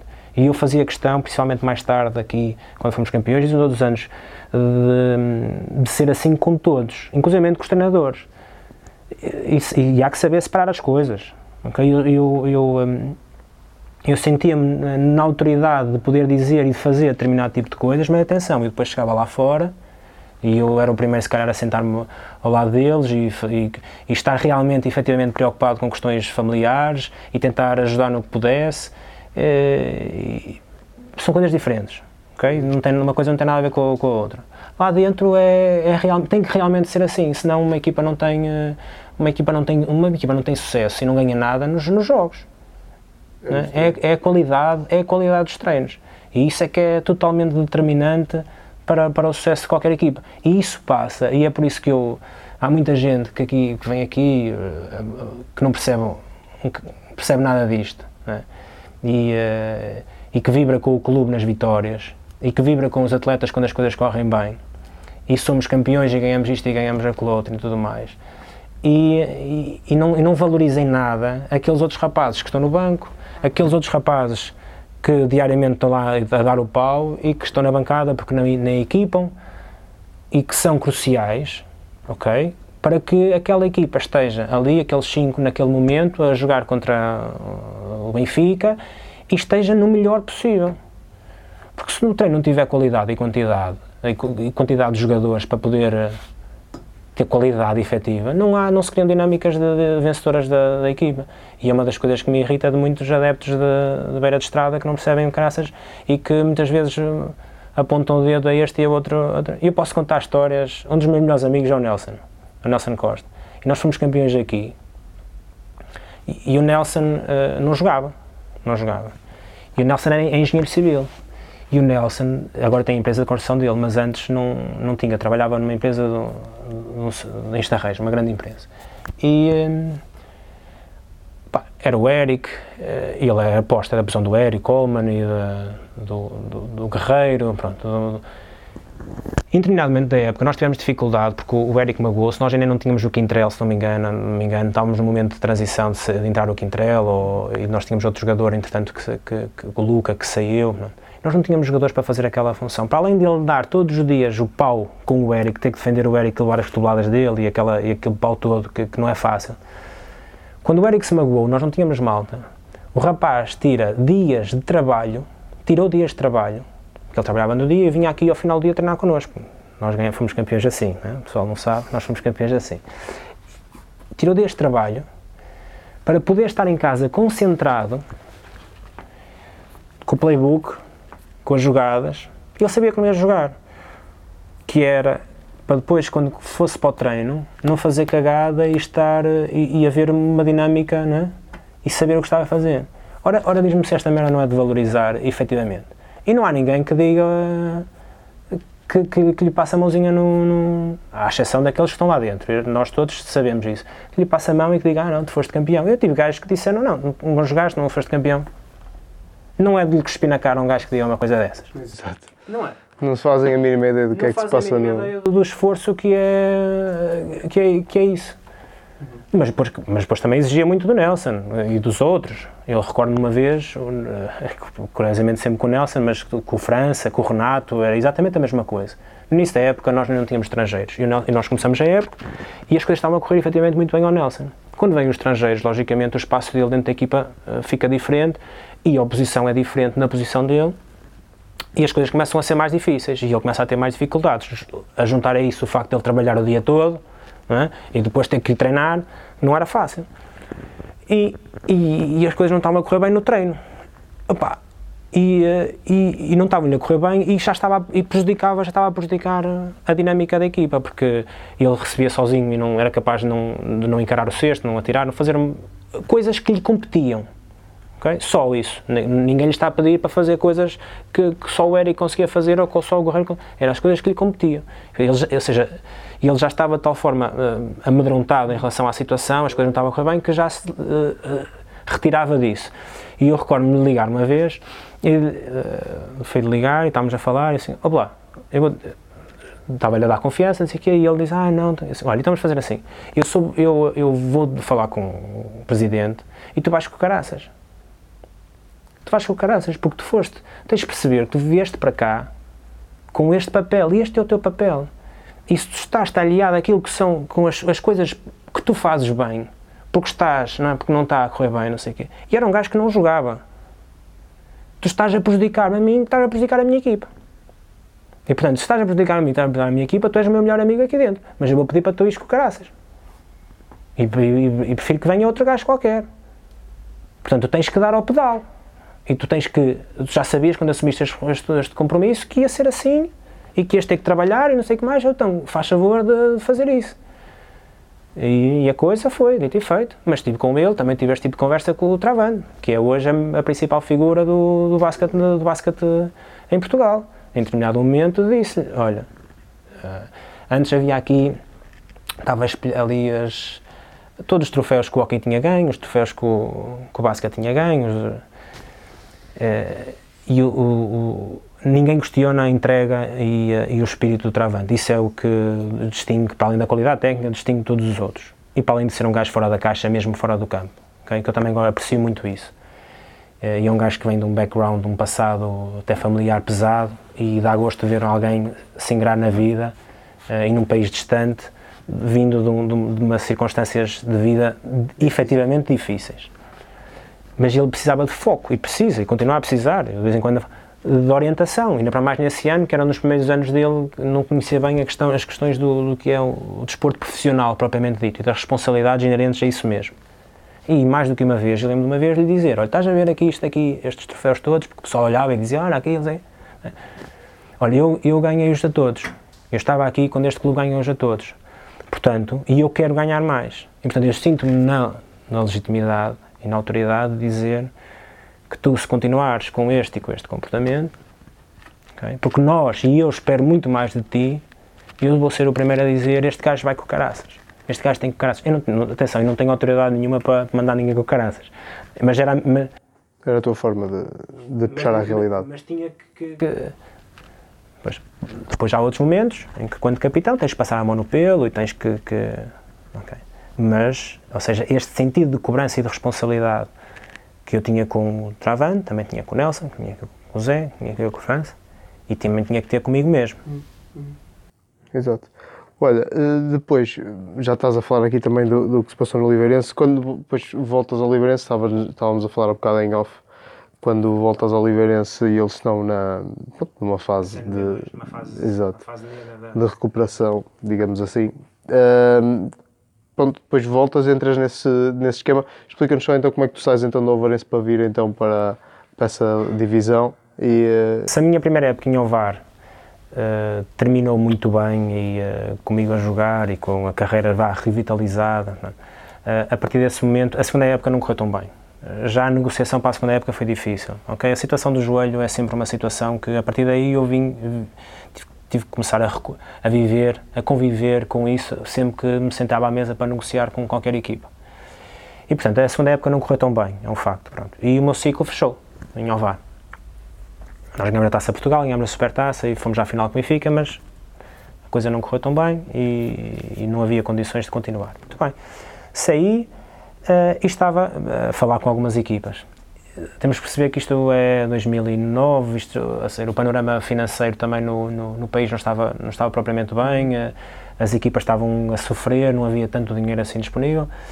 E lá está, sempre que falava com as equipas, uh, pediam-me, como tu fizeste comigo no início, no, início da, no início, quando me encontraste baixaste as calças, a mim também pediam para baixar as calças, e eu sentia que estavam-se a tentar aproveitar de mim e que uh, não me estavam a dar o, o, o verdadeiro valor nomeadamente monetariamente, para ser profissional de basquete. E eu tinha um limite mínimo. Claro. E, e, estava a ser difícil, havia ali uma possibilidade em determinado momento, dependia de várias coisas, que era com, com o Guimarães, que estava com o Fernando Sá, pronto. Só a coisa foi-se arrastando praticamente até setembro e eu não tinha equipa. Não tinha equipa, pá, como é que é, é?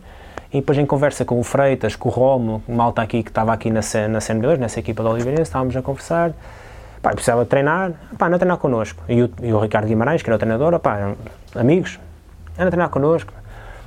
E naquela primeira semana de treinos eu senti, senti-me de tal forma bem, aquela coisa de sentir bem, estás bem, estou em casa, estou com os meus amigos. Olhei à minha volta e vi que havia qualidade. Comecei logo, pensei logo, pá, eu não sei, eu não conheço a realidade desta, desta competição, desta divisão, mas eu, com esta malta, com esta malta vou, vou, vou à guerra, eu acho que nós conseguimos ganhar. E aquilo começou a entusiasmar, e depois eles também começaram a picar, então, sei o quê, não sei o que mais, falar, assim. Uh, entretanto falaram com o Helder, que era o Helder Albergaria, que nesse ano também estava a começar como, caiu aí para a queda, estava a começar como principal uh, dirigente da modalidade, e ele também estava assim um bocado de coisa, então, mas João Abreu, vens para aqui, acabaste de ser uh, vice-campeão nacional, ganhaste para aqui, achava ele que também não teria condições até nem financeiras para, para meter, e eu, pá, tive que ponderar, ponderar muita coisa, e percebi que se calhar tinha 25 anos, tinha percebi que eu nunca achei que ia, ia deixar de ser jogador profissional, mas comecei, pá, eu também, não, eu já fiz muita coisa burra, mas eu não posso ser estúpido e tenho que perceber que tenho estou a chegar numa idade em que eu tenho que começar a ponderar outras coisas que possa fazer, isto se calhar pode não correr bem e eu tenho que me cautelar. E percebi que a via académica era a única que, que, que me iria dar esse, esse suporte e antes de ter alguma responsabilidade familiar, com filhos, mulher, alguma coisa assim do género. E, pá, e sentia-me bem aqui a treinar com eles. E uh, acertámos. E então prontos, que se lixe, meu. Então eu vou, mas é, venho para cá, vou estudar, mas é para ganhar. E vamos ganhar a CNB2. Pá, vivia com esta equipa que vamos ganhar. Depois só houve necessidade de conseguir convencer, na altura, o treinador de sub-18, que era o João Rocha. Nós precisávamos de um gajo grande e o João Rocha trazia uma qualidade tremenda. Era jogador da Seleção Nacional lá e do Porto, que já, já muito mais velho, mas que veio ajudar depois. E, hum, e eu, bora lá, pronto. E, e, e, regressei. Senti também que havia a possibilidade de, com, com o meu regresso, de poder começar a tentar eh, revitalizar e criar burburinho na cidade em relação ao basquete. Uh, que porque achei que podia contribuir com isso. Para além do meu trabalho no campo, também poderia contribuir com esse. Hum, criar aqui outro dinamismo que se estava a perder. Isto é, isto é uma cidade de basquete. Isto é uma cidade de basquete. Isto estava completamente moribundo, não havia. Ninguém falava de basquete, não é? Infelizmente era, era mesmo assim. E eu estava aqui, dizia tenho off, eu estava aqui quando em 2003 perdemos, estava no campo, quando perdemos a final, a terceira final contra a PT. E o pavilhão estava completamente cheio e nós perdemos e o pessoal estava todo a aplaudir. E aquilo marcou-me. E eu achei que, pá, eu nunca pensei que vou, agora venho para aqui e vou ser campeão, vamos ser campeões nacionais. Nunca pensei nisso. Achava que ia ser campeão nacional da CNB2. E que uh, até podíamos subir uns degraus. Mas nunca achei que isso. Mas sentia que era também um pouco a minha responsabilidade, naquele momento, poder, um, poder vir e ajudar de alguma forma. Até porque nós tínhamos vários atletas que ainda estavam no nível profissional ou a sair do profissional com muita qualidade e que não estavam e, não, e daqui ou que tinham passado por aqui não estavam a querer vir para cá. Tive malta que me disse de caras: tu vais acabar de matar a tua carreira. Vais para o Liberense, vais matar a tua carreira. Criou em burburinho, até na parte mediática, nacional. Vais matar a tua carreira. Eu disse: Minha carreira? Minha carreira já, foi, já, já mataram antes de eu ir para o no joelho. E, quer dizer, então que se, que se lixe, meu que se lixe, é aqui que eu quero, que eu quero estar. E as coisas foram encadeando. Dizer, depois começámos uh, ali com o Helder, uh, o Freitas, era o nosso capitão e realmente alguém com, com, com uma visão, porque era um gajo que aglutinava uh, toda a gente em volta da equipa. Pá, temos aqui muita malta de qualidade, Nuno Cortês, Nelson Costa, André Carvalho, Carlos Rezende, Marco Pinto, Paulo Santos, que passaram por aqui em determinados momentos da vida deles, que são de Oliveira das Meias, que estão a jogar em níveis realmente superiores e que vinha para aqui e nós aqui em meia dúzia de anos uh, conseguimos, conseguimos pôr isto lá em cima, porque João Reveles, compenetrados com, com a coisa, e foi, foi assim que conseguimos. No ano a seguir fomos campeões, no ano a seguir fomos buscar uh, fomos buscar o, o Carlos e o, e, o, e o, Marco Pinto e um americano. Depois fomos campeões da CNB1, depois fomos para a Pro Liga, uh, veio, depois veio o Nuno Cortês. Uh, e quando demos por ela era a equipa de júniores de, de 2002, com o João Reveles, com o Cortês, só faltava o Luís Figueiredo quase e o Luís Costa. E derretemos uh, na Pro Liga e subimos à Liga, pronto. E agora a ideia é, é consolidar e foi o que nós fizemos passo a passo fomos consolidando a coisa. E, e, e já agora, se me, eu nunca tive a oportunidade de dizer isto, uh, ser campeão na, Oliveira, na Oliveirense de Liga era, era o sonho. Era o sonho. E foi concretizado e é aquilo que, que realmente interessava. Mas o, o, o, meu, o, o troféu, o campeonato que mais gozo me deu e com o qual eu mais e melhor vibrei foi o do campeonato da Pro Liga exatamente por serem com, com, com, esses, com esses meus amigos e, uh, e isso realmente teve um sabor diferente. Ok, oh, João, então um, depois chega-se a, a, tua última época coincide com o título nacional, não é? que é o, o final desse trajeto desde a CNB2. Uh, eh, Fala-nos lá então dessa, como é que correu essa última época. Projeto inédito, antes de mais, Sim. que é de valorizar. Nós vemos equipas a aparecer na liga, do nada, nós vemos, é? Uh, mas num trajeto de 10 anos, 10, 11 anos, começar na última divisão e chegar a e ganhar tudo, não, eu não conheço, eu não conheço. É? Portanto, logo daí é um, é um feito que os oliveirenses uh, devem ficar muito orgulhosos. E essa minha última época realmente culminou com o sonho, não é? O sonho de todos nós e o meu sonho, que é de, o sonho de dever, o dever cumprido, foi uma época muito difícil. Pá, uma época boa, muito boa, pelo troféu alcançado, pelo grupo que, que, que o alcançou. Criaram, oh, parece que as estrelas se acertaram. Uh, nós vinhamos de dois anos muito bons em crescendo com o professor Zé Ricardo. Extraordinário, extraordinário. Foi, era preciso, foi preciso o professor Zé Ricardo estar cá naqueles dois anos. Entretanto, vem o professor Norberto Alves e mudou ali, houve ali um clique do ponto de vista de mentalidade, de,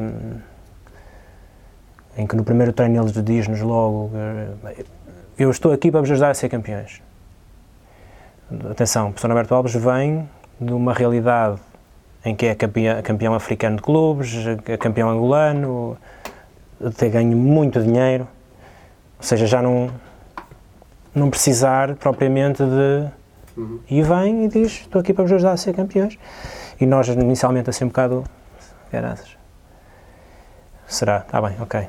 Mas depois realmente as coisas alinharam-se. Nós tivemos eh, algumas mudanças ao longo da época, mudanças estratégias que foram difíceis, porque a malta que saiu, que teve que sair para estrangeiros e que agora está muito bem noutros campeonatos, era malta de muita qualidade e muito boa malta, boa onda mas que foi preciso haver essas mudanças para que o James pudesse regressar, pudesse vir o Quintrell Thomas para, para ajudar na posição interior. Um, acho que defensivamente éramos a melhor equipe, defendíamos muito melhor do que todas as outras. Fisicamente, e aí está as, as coisas já alinharem-se, uh, pela primeira vez o, o clube também, nós não teve a felicidade e a, os bons olhos, através também do Norberto Alves, de termos um preparador físico, uh, a malta, um gajo do Sport Science, em que, que, realmente nos ajudou muito a que fisicamente estivéssemos ao, a um nível, um nível muito forte.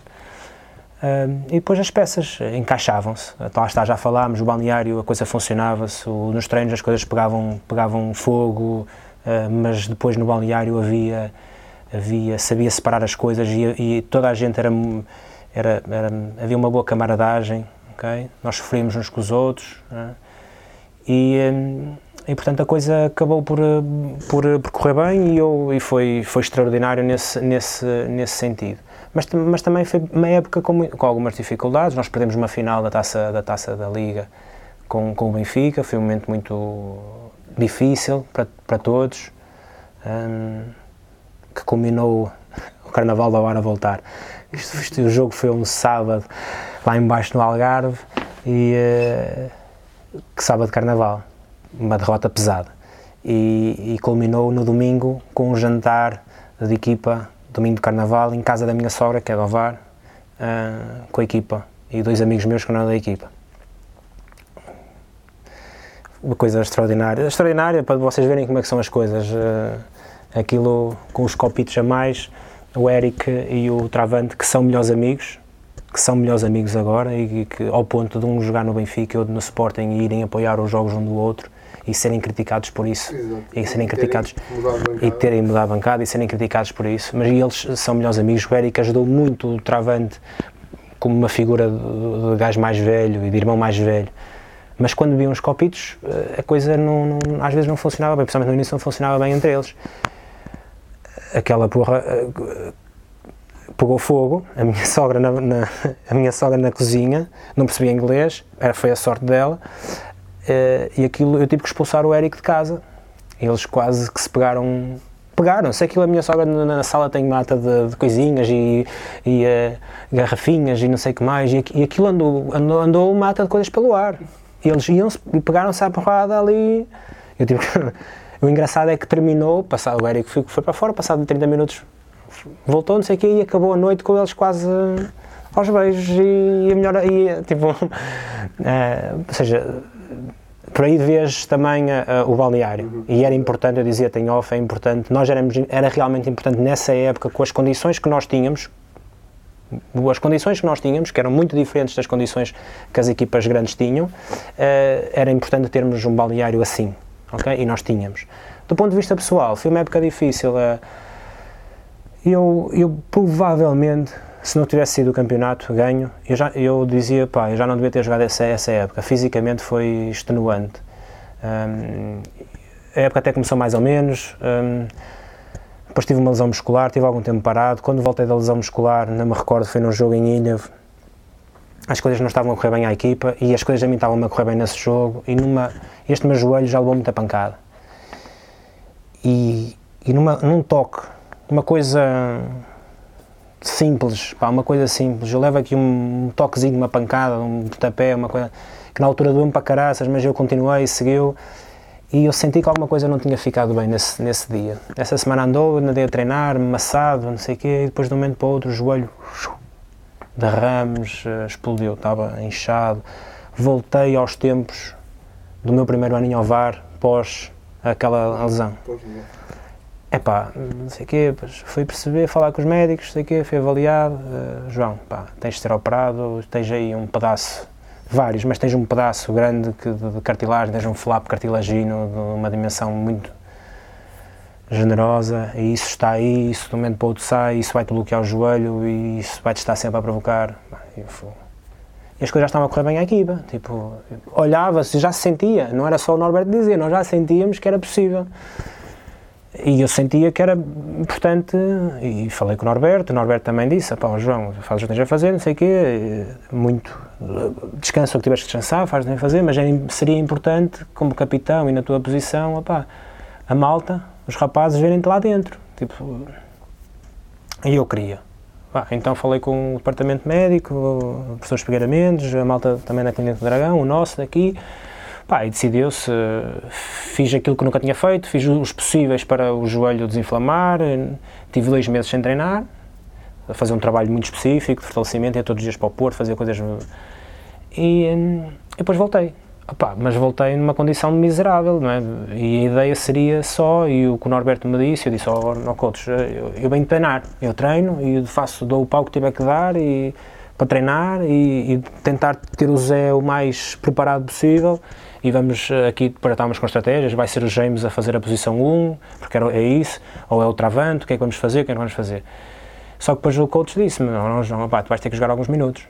A malta tem que te ver lá dentro, os jogadores, o pessoal tem que sentir, eh, eh, e eu percebo, eu sou muito vocal, e- mas eh, eu tenho que estar lá, eu preciso também estar lá dentro, eles têm que me ver, têm que sentir que eu estou, e eles sabiam o sofrimento que eu estava, pronto, e foi assim até ao final da época, sabe lá Deus como. Ao ponto de eu nos últimos três meses dormia du- era de duas em duas horas estava a acordar. E, e foi, foi nesse momento que eu disse, isto para mim acabou. Porque eu já tinha prometido para mim mesma, tinha prometido à minha mulher, ela, ela é que sofre com, com esta situação, não é? Que a partir do momento que, que, que porque eu não tinha, antes eu não tinha dores quando jogava, não tinha dores, depois tinha dores fora, mas quando jogava eram algumas coisas, mas ajustei o meu jogo para me precaver de, dessas coisas que já sabia, os padrões de movimento que eu sabia que já me provocavam dor. Mas naquele momento nem era lá dentro, era a minha qualidade de vida fora, nomeadamente a minha qualidade e quantidade de sono, estava a ser comprometida. E eu disse, pá, não, não quero isto para mim, eu não posso.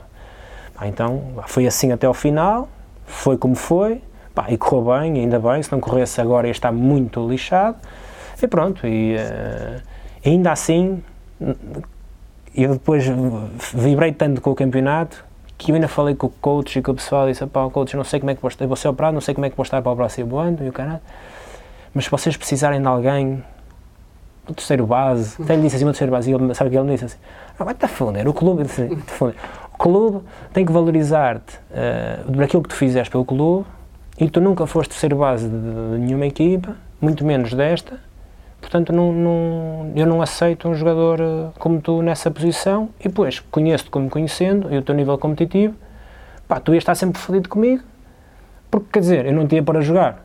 Tu ias-me estar sempre a chamar nomes e a chamar. Não, é, não é? Pronto, e ele realmente, felizmente, um, decidi não, não continuar a jogar, pronto, e acho que foi a decisão acertada, até porque nos últimos anos eu tenho vindo a a preparar aquilo que seria meu pós, uma, minha pós-carreira enquanto esportista e também era a altura certa de eu começar a enverdar seriamente e dedicado a 100% àquilo que é a minha atividade neste momento, que é fisioterapeuta, fisioterapia, eu fiz primeiro psicologia, interessou-me fazer, juntar as duas coisas, não exerço uh, psicologia, mas trabalho, mas trabalho na área da fisioterapia e estava na altura de, de começar e foi depois, foi o que fizeste logo a partir daí no ano a seguir? Eu, eu, já, tinha, já tinha terminado o curso de fisioterapia antes, mas estava só a jogar basquete, já trabalhava, pontualmente trabalhava em, como fisioterapeuta, e assim que terminou a carreira, lá está, eu no dia a seguir uh, tinha trabalho, uh, faço de clínica, trabalho na, na, na, Branca com o nosso, o nosso outro fisioterapeuta do clube, a clínica dele, a Fisiocare, e sou fisioterapeuta lá, e, uh, e estou, sou fisioterapeuta responsável pela pela formação, que era algo, e algo que eu, que eu gosto bastante e acho importante, porque nós até agora, no clube, e até eu estar aqui e exercer esta função, pá, uh, ia-se ajudando. O França, o Pedro, quem estivesse na, forma, na fisioterapia ou no gabinete clínico do, dos séniores ia ajudando a formação. E não, e este clube merece ter alguém, até mereceria mais, dedicado à formação e, e a prestar um apoio diferenciado aos aos garotos, porque a grandeza de um clube não se vê única e exclusivamente pelos troféus que, que tem. E é pelas condições que consegue proporcionar, acima de tudo, à malta mais nova. Nós temos de ter aqui um sentido, do, um sentido social, um sentido de comunidade, não é? Exatamente. Olha, Abreu, nós demos a possibilidade à malta no, na net de, de nos deixar perguntas para ti, como deixamos sempre. Um, pronto, e, e, há aqui duas pessoas que, que deixaram. Uh, uma. Pronto, não vou começar pelo primeiro, vou, porque aqui o primeiro foi o Luís e ele deixou várias. Vou começar aqui. Manuel, Manuel Maria Andreia. Isto é, é aquelas contas em. em... É, não, o Manuel Maria Andreia, Manuel Maria Andreia. É o filho, é o filho do Dr. Jorge, acho eu. É o rapaz. É aquele rapaz que está é connosco no hockey. Ah, está bem, está bem, está bem. É o loiro, não é? Sim. É, é, é. Ele fez uma cena do hockey connosco. Filho do, eu conheci-o desde garoto, porque ele era o filho do. Quando eu vim para cá no início dos anos 2000, portanto, na primeira, minha primeira passagem por cá, ele era o nosso médico. O pai dele. Olha, então o que é que ele diz aqui? O que significou, barra significa, para ti a União Desportiva Oliveirense? É uma, é uma segunda casa é o que significa mesmo, é uma segunda casa. E no outro dia estavam-me a perguntar em off a questão da Sejanense e não sei o que mais. Um, quando tu sentes bem num sítio, primeiro eu comecei-me a sentir bem aqui pelas pessoas. As pessoas, o Sr. José Barbosa e as pessoas que no primeiro ano me abriram as portas ao clube. E, e, sempre me cuidaram tão bem de mim, tu vais começando a criar uma intimidade e uma proximidade, uma ligação forte emocional com essas pessoas. E essas pessoas são o clube. Essas pessoas são o clube. E, e, depois cria-se a ligação à cidade. Um, e eu, neste momento, quando entro por este pavilhão adentro, sinto que estou em casa. E vocês percebem, eu abro a porta, eu venho aqui, eu sinto que estou em casa. E isto para mim é, é algo muito natural, sinto-me à vontade. E é isso que significa. Agora podes-me dizer, é, poder estar aqui agora é amor, é o. Não, não é. Eu sinto-me em casa, sinto-me bem aqui. Agora Amor tenho pela, pela minha família, pela minha mulher, não sei, não sei, pode ser um tipo de amor, não é? Sim. Foste bem recebido e. E sinto-me acarinhado e sinto que também devo retribuir e sinto-me bem. Quando um gajo sente-se bem, não. Não troca. Olha, depois o Luís, o Luís ele deixou duas, duas publicações, uh, pronto, uma com as perguntas e a outra onde ele uh, deixa-te aqui uma mensagem depois se calhar, não sei se, não sei se leste, mas depois Facebook, posso deixar ler, é no Facebook. Pronto, pá, deixei, deixei ele, depois então a gente deixa-te ler aqui, ele deixa-te aqui um agradecimento muito grande e fala precisamente nesta, no trajeto desde a CNB2 até não sei o quê, até menciona depois também o Elvar Albergaria, pronto. Uh, o Luís, sempre que há coisas oliveirense no basquete, o Luís aparece e dá o contributo. Agradecer ao Luís e dizer quando ele quiser ver um copo para passar no nosso, no nosso escritório. Nos nossos estúdios, que a gente paga qualquer coisa. Uh, pronto, perguntas. Ele deixa duas também grandes, eu vou ler tudo. Espero não me engasgar. Uh, achas que seria viável no futuro voltar a existir uma Liga Portuguesa de Basquetebol profissional de forma a tornar a nossa liga mais competitiva ou achas que haveria poucas equipas com capacidade de aguentar os custos de ter uma equipa profissional e que o melhor é mesmo o atual modelo? Idealmente, no cenário idílico, a liga é importante. Eu, eu convivi com essa realidade e convivi com a realidade que veio na sequência. Acho que o nosso basquete perdeu, sem sombra de dúvidas, perdeu muito com, a, com o, o, desaparecimento da Liga de Clubes de Basquetebol e com, a, e com, e com as, as equipas profissionais. Agora, se as equipas de facto não tiverem estrutura e condição financeira para fazer uma coisa como tem que ser feita, porque os últimos anos também da Liga de Clubes de Basquetebol foi uma merda, também já não havia condições, eh, em alturas aquilo já nem havia, nem, havia forma de... Era muito difícil fazer o, o figurino porque estava sempre a mudar, porque era cada vez menos equipas. Mas se for para fazer uma coisa realmente a sério e com condições, e se os clubes tiverem condições financeiras para isso, hum, o ideal seria o ideal seria realmente uh, criar-se criar-se e haver essa essa essa possibilidade. Uh, as equipas têm para isto evoluir realmente as equipas têm que ser efetivamente profissionais. Não pode ser o profissional de que diz que é profissional e, anda, e que depois não é nada profissional. Tem que ser efetivamente profissional, os jogadores têm que ser profissionais, uh, os treinadores profissionais, uh, tem que haver uma estrutura em parte profissional que acompanhe a equipa tem que ser dadas condições. Lógico que isto custa dinheiro. Para quê? Para que uh, o nível competitivo possa melhorar, porque os jogadores vão jogar, vão treinar mais, vão ter melhores condições de trabalho. Agora, se não houver condição financeira para isso, mais vale não fazer nada, não fazer nada, não é? Deixar estar como está. Isso também é assim, não é? Então, tem, afinal, eu disse que eram duas, são três. São três perguntas. Numa modalidade com tantos praticantes no nosso país, não achas que há um subaproveitamento desses mesmos atletas? Isto é, a Federação não deveria ter outro tipo de projetos barra ideias para potenciar ao máximo esses jovens? Muitos chegam ao último ano de júniores e acabou. Um miúdo com 19, 20 anos, salvo algumas exceções, ainda não tem o suficiente para jogar numa equipa sénior. Uh, equipa sénior, criar um escalão com o sub-22 não seria o mínimo exigido para quem precisa. Pronto, basicamente, ele Sim. Depois divaga um bocado. Excelente pergunta, o Luís, Luís realmente, excelente pergunta. Uh, outra. Porque realmente, assim, eu imagino e tenho a certeza, a total certeza, que as pessoas eh, da, da Federação e que estão à frente da Federação e tudo mais pá, devem pensar nisso e, tudo, e muito mais coisas. Porque realmente há coisas a fazer, mas eu, eu compreendo que eventualmente a, a condição uh, financeira, não existe condição financeira ou, de, de, fazer, se calhar, implementar todas as ideias que eles possam ter e que, para fazê-las de uma forma viável. Eu sou da opinião, porque também já vi com isso. Primeiro, todas, todas as equipas de Liga e Pro Liga, na minha opinião, deveriam ter uma equipa B, sub-22 ou sub-23. Uhum. Duas realidades. A realidade dos atletas que realmente têm condições de alimentar a equipa sénior profissional é? e, que, e, que, realmente, como o Luís disse bem, na grande maioria das vezes não têm uh, capacidade, maturidade. Uh, para poder, com 18, 19, 20 anos, jogar efetivamente e ter muitos minutos na, na equipa profissional. Uh, e portanto ter que rodar em, em, algum lado e depois aquela malta que não tendo capacidade ou condição ou pelo menos não se almeja isso naquele momento de chegar a uma equipa profissional, pá, nós temos que também ser inclusivos. Lógico que depois há uma seleção natural, é? porque queremos que a equipa sub-22 ou a equipa B seja o mais competitiva possível, mas dar a oportunidade a esses garotos de permanecerem ligados ao clube e estarem nas fileiras do clube. Porque nós não nos podemos esquecer que esses garotos, em determinado momento, podem não ser, e porque isso é raro, é difícil chegar a uma equipa profissional neste nível. É muito difícil. É mesmo muito difícil. Mas esses garotos, algum deles, pode chegar a presidente do clube, pode, chegar, pode ser um ótimo diretor, pode ser alguém que pode ter uh, funções muito interessantes dentro do clube e ajudar em alguma coisa. Vai, vai ser pai, pode ser pai, não é? Portanto, vai, vai, vai se lembrar e vai trazer o garoto dele para ali, está a perceber? É, é, é, ser inclusivo a esse ponto.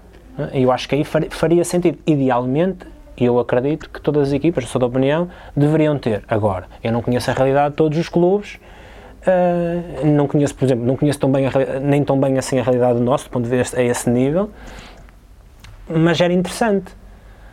Mas para além disso, há outras coisas. Uhum. Para além disso, para mim, falando agora especificamente da nossa realidade, da realidade do Oliveirense, nós temos que olhar para isso, para esses garotos que estão em fase final de formação, mas também temos que olhar para os outros.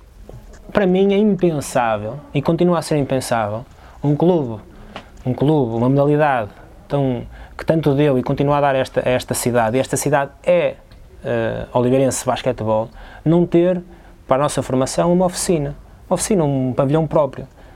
Que, que, pode ser, que pode ser uma coisa, não tem que ser um, um Salvador Machado uh, ponto B, não é? Tem que ser, mas uma oficina. Os nossos garotos não treinam aqui. Muitas vezes nem jogam. Nosso, a nossa malta da formação não treina aqui. Tem o mini básica treina ao sábado de manhã. De resto não treina mais ninguém aqui. E muitas vezes depois vêm aqui jogar, é um facto. Mas muitas vezes nem jogam aqui. E nós, uh, e nós até estava a falar naquele sentido social e de comunidade. E se nós percebemos que efetivamente Oliveira das Meias é é, é basket, é? é? vida e é basket. Está ali a olhar o slogan. E, e é basket. Não tô, eu, com isto não estou a dizer que as outras modalidades não. ok? Eu sou super a favor que haja uh, cada vez mais uh, modalidades e não sei. Mas no que toca diz respeito ao basket, acho que deveria haver. Porquê? Nós temos que agregar e que juntar as pessoas e, e, dar oportunidade e condições, como demos, deram a partir do momento em que eu vim para cá enquanto fisioterapeuta, dar condições de estarem no mesmo espaço, numa possibilidade de poderem, porque o espaço seria para a formação, mas que teria também acesso, os séniores, é? com certeza, à equipa profissional, isso, isso teria a possibilidade de, dos miúdos contactarem uh, com, com, com os séniores de uma forma muito mais próxima. Possibilidade, de, de, do ponto de vista do trabalho com estes garotos, uma imensidão. Hoje em dia os pais têm extremas dificuldades, vou pôr uma miúda aqui e acolá e o outro. O clube podia, com uma oficina própria, como vocês com o vosso estúdio, podiam estabelecer parcerias e ter um apoio académico extra, extracurricular para, para, os jogadores, para os atletas que precisassem, ou ter outro tipo de, de acompanhamento noutra valência qualquer. Isto é o que eu vejo e para mim é, é impensável, porque eu, eu, eu contacto com os miúdos diariamente e vejo as dificuldades que os nossos treinadores, os nossos garotos, os pais dos garotos os diretores têm em ter espaços para treinar e andarem constantemente com, as casa, com a casa às costas. Isso para mim é impensável. E eu acho que será, será com certeza o próximo passo a, a, a dar. E até te digo mais, pode até parecer polémico, o meu sonho no Oliveirense seria sempre ser campeão da Liga pelo Oliveirense. Mas digo que trocava agora trocava agora esse troféu e esse, esse campeonato por um pavilhão próprio para, para os nossos miúdos. É? Eu acho que isso é que é legado. Pá, aquilo está ali altamente. Aquilo está ali altamente. Tenho um orgulho tremendo, não é? muito embora seja uma prática que não seja, pá, não, não, é uma prática comum em Portugal, nos Estados Unidos é, e é, uma, e é algo que deviam estar ali outras camisolas, mas é uma, uma algo que, que, só começou agora recentemente, então são ali, ali aquelas duas mas com certeza no passado havia malta que, que merecia, que merecia estar ali. Uh, e aquilo ali altamente. E o pessoal diz, e altamente é legado. É. Mas legado, é a gente contribuir uh, diariamente com o trabalho, seja no campo ou fora do campo, e dando condições para que a prática desportiva e a construção dos nossos garotos enquanto homens e mulheres para a sociedade se verifique uh, de forma efetiva. E eu vejo realmente o desporto como um, um veículo para este tipo de coisas. a, a outra pergunta do, do Luís tem a ver com, com histórias de balneário que, pá, que nós já, já falamos aqui muito. Vamos dar. Eu também não posso, não é? Tenho que proteger Exato, outros, a integridade. não é? Pronto, então vamos aqui àquela do isto ou aquilo. Eu vou, a maior parte dessas perguntas, por acaso nem todas, mas a maior parte delas é. é- a maior parte delas são duas, Loureiro. Isto são perguntas. São quatro. quatro Estás são a, quatro. tens de começar a treinar mais. Tenho. São duas, que é, basicamente são duas perguntas então, em que eu vou-te dizer eh, duas cenas, tens de escolher uma, podes dizer porquê. Não são muito eh, elaboradas, aliás, há aqui uma que nós fazemos a, todos, a toda a malta do basquete e depois são três que já também são da praxe. Mas bem, primeira, sendo tu um base, o que é que preferias, o sexto ou a assistência? Agora a assistência, mas nem sempre foi assim. Nem sempre foi assim. Queres elaborar ou posso saltar para a próxima? Eu, em determinado e grande parte do meu percurso desportivo, hum, eu via muito o cesto como uma forma, hum, como sendo a forma real, de, porque eu, eu durante muito tempo, não quando cheguei a ser, eu mas principalmente na formação, eu- era um base marca- marcador de pontos. E quem me conhece sabe que foi assim durante grande parte do meu período de formação. Hum, e eu aceitava esse papel muito bem e, eh, e achava que era uma forma de eu hum, mostrar e de, de fazer eh, de dar nas vistas, mas eh, hoje percebo e, e já há muitos anos que percebo que, que não. E, e de facto valorizo mais a assistência. Pel- Pela, pela envolvência, claro, que isto é um desporto coletivo, pela envolvência, não é? Dois felizes é muito melhor do que um feliz, não é? Não é? Eh, em termos de, portanto, para jogar, se na tua carreira tivesses tido a oportunidade, preferias ter jogado na NBA ou num grande europeu? Na NBA. Mas atenção, eh, acho o basquete europeu eh, melhor. ok? Melhor do ponto de vista tático e gosto muito de ver Euroliga e alguns campeonatos, campeonato ACB. Epá, não, mas gostava, preferia ter jogado NBA. Estás a brincar comigo? Ok, Então, não? Real, realmente é o, é o topo do basquete eh, mundial. eh, para além que é onde estão as lecas todas, não é? Dizer, não, não vou, vou ficar a dormir na baliza, se tiver, se tiver que escolher. Olha, hum, a seguir, já não, já não é disto, mas melhor jogador estrangeiro que, viste, que viu ou que, Viste na liga. que viu? Jogar ou jogar ou. Jogar com, jogar com outro. Melhor, melhor estrangeiro, basicamente, de- que apanhaste na tua carreira? Sempre. Sempre? Olha, Que- que- mas que, de quando eu estava a jogar ou. Sempre. Sempre. Opa, não, isso é difícil. De jogadores de basquete. Não, isso é diferente. Isso é muito difícil. Olha, eu vou, eu vou dizer uma coisa. Quando o Oliveirense aqui foi ca- vice-campeão nacional hum, contra o Porto, ah, está, isto é 90 e 98, talvez. Eu estava aqui a ver o jogo, era miúdo. E eu adorava, eu adorava ver, ver o Oliveirense, essa equipa. Havia um gajo que eu gostava muito que era o Kenny Turner. E ele, Kenny Turner mancava. Ele, eu não sei, não sei, ainda hoje não sei como é que ele jogava. Toda a gente achava que ele andava com a perna de pau. Não é? Se calhar por aí, não sei, mas eu adorava o gajo. Depois, adorava a equipa do Porto por causa do Paulo Pinto e eu via, ia ver os jogos de- de- das competições europeias ao Rosa Mota durante a semana. Adorava aquela equipa. Adorava o Rui Santos, adorava o Paulo Pinto, Nuno Marçal, o Wayne Engelstad, Gerard Miller. Portanto, então havia aí uma. Pá, o melhor gajo que eu vi em Portugal a jogar, eventualmente foi. Eu joguei com ele e vi-o a jogar no Alvarense. Antes, depois vim a jogar com ele aqui no Oliveirense, foi o meu primeiro ano. Nate Johnstone, jogou na NBA no Portland. Pá, que era um 4. Isso é para mim. Agora, depois, um gajo que me ficou sempre na retina é Marcos Norris. Base que jogou na PT, que os gajos que nos lixaram durante 3 anos contínuos, ele era o base dessa equipa, depois ainda veio, fez carreira na ACB e veio terminar no Benfica a, a carreira dele. Opa, mas eh, não sei, se tivesse que escolher, mas esses gajos, mas depois não sei se são os melhores, não sei se são os melhores. Isso é, Os que ficaram na Ficaram na bah, mas depois atenção, eu joguei com máquinas aqui. Na minha posição, na minha posição então, Scott Stewart, eh, um, José Laza, eh, mais recentemente o Travante, o James, eh, eu joguei com máquinas e vi máquinas aqui a jogar muito, muito fortes. Agora, qual é que é o melhor? Olha, e agora a mesma coisa, mas portugueses. Portugueses? Sim, O português. o português. para mim? Sim. Olha, eu sou muito emocional, emocionalmente muito ligado ao Paulo. Paulo Pinto. Ah pá, não. não é? Classe. Classe de, de gajo a jogar, de pessoa. Eu era, eu era miúdo. hã? Eram quatro, pá, mas era, um- era um artista e. e eu lembro-me da equipa dele de Júniors, com António Pedro, com aquela malta, o Chico. Eu ia ver essa equipa dele de Júniors a jogar, depois de vê-lo no Futebol Clube. Era um capitão da Seleção Nacional, pá, uma coisa. E eu sendo base, atenção, e eu apreciava aquilo. E era um gajo que não era exuberante nas. nas, nas pá, depois, depois, mais tarde, com maturidade, perceber que o gajo fez, fez um curso de medicina, médico, pá, uma coisa. Eu sei a dificuldade que isso é. Não por experiência, eu sei o que é dificuldade de fazer dois cursos superiores ao, ao mesmo tempo que estás a, a fazer um- uma coisa destas, mas se, porque tem amigos médicos e sei o que é que eles estudam. Pá, e o Paulo, depois, opa, eu vi o finalzinho da carreira de Lisboa, eu vi o finalzinho da carreira de Lisboa e atenção, pá, tem que ser sempre uma referência para toda a gente, mas o Paulo para mim era máquina. Opa, e, e há dois gajos que, que eu gosto muito, que, foi, que era o Sérgio Ramos e, hum, e agora o Betinho. E o Betinho ainda dá cartas.